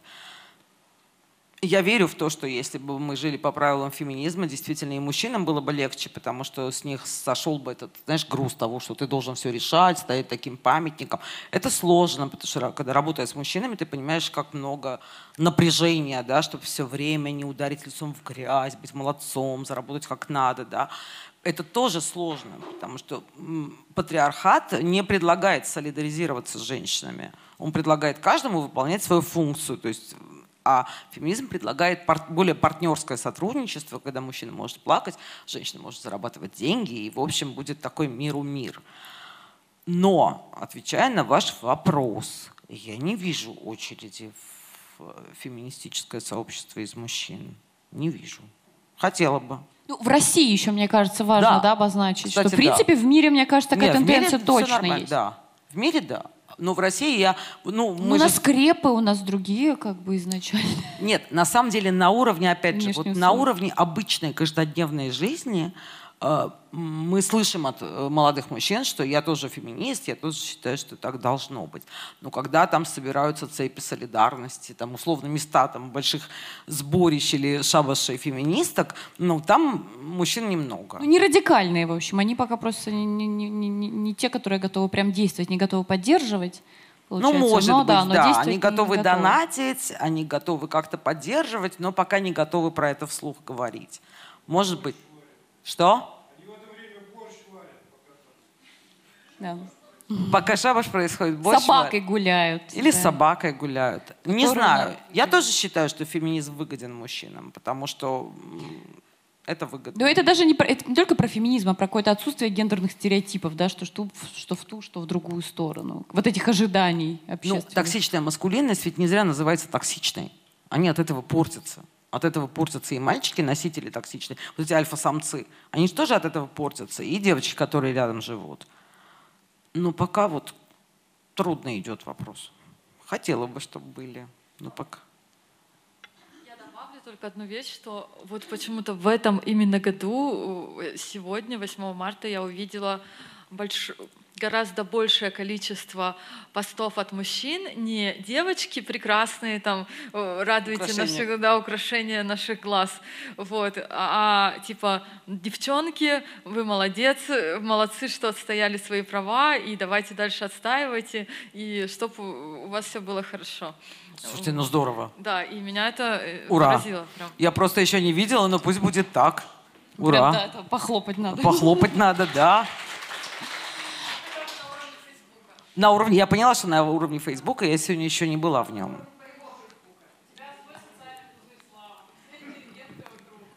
Да, но я думаю, что э, у меня такой же должен быть пузырь э, примерно. Естественно, он искусственный, но я просто пока не видела. Но в прошлом году в моем пузыре мужики не говорили, молодцы, за, за, за доброе дело воюете. У всех свой пузырь, тут как бы с этим вообще ничего не поделать. Это, мне кажется, просто когда-то они пересекаются, когда-то нет. Нет, но ну, сам факт, что в каких-то пузырях Год назад ни в одном пузыре мужчины не пришли бы, ну даже год, два, три назад и не сказали бы, молодцы, девчонки, за хорошее дело воюете. Ну, не было таких пузырей пока.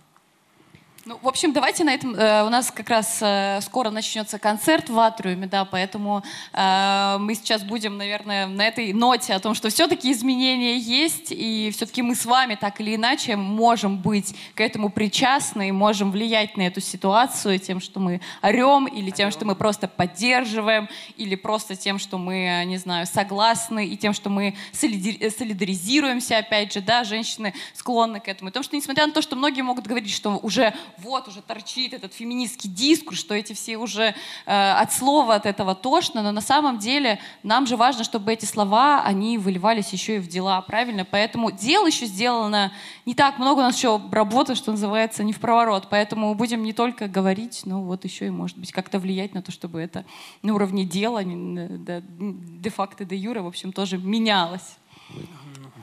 Спасибо всем. Спасибо всем. Спасибо, Зара. Спасибо и всех снова с праздником. И я верю в то, что мы когда-то увидим прекрасный мир.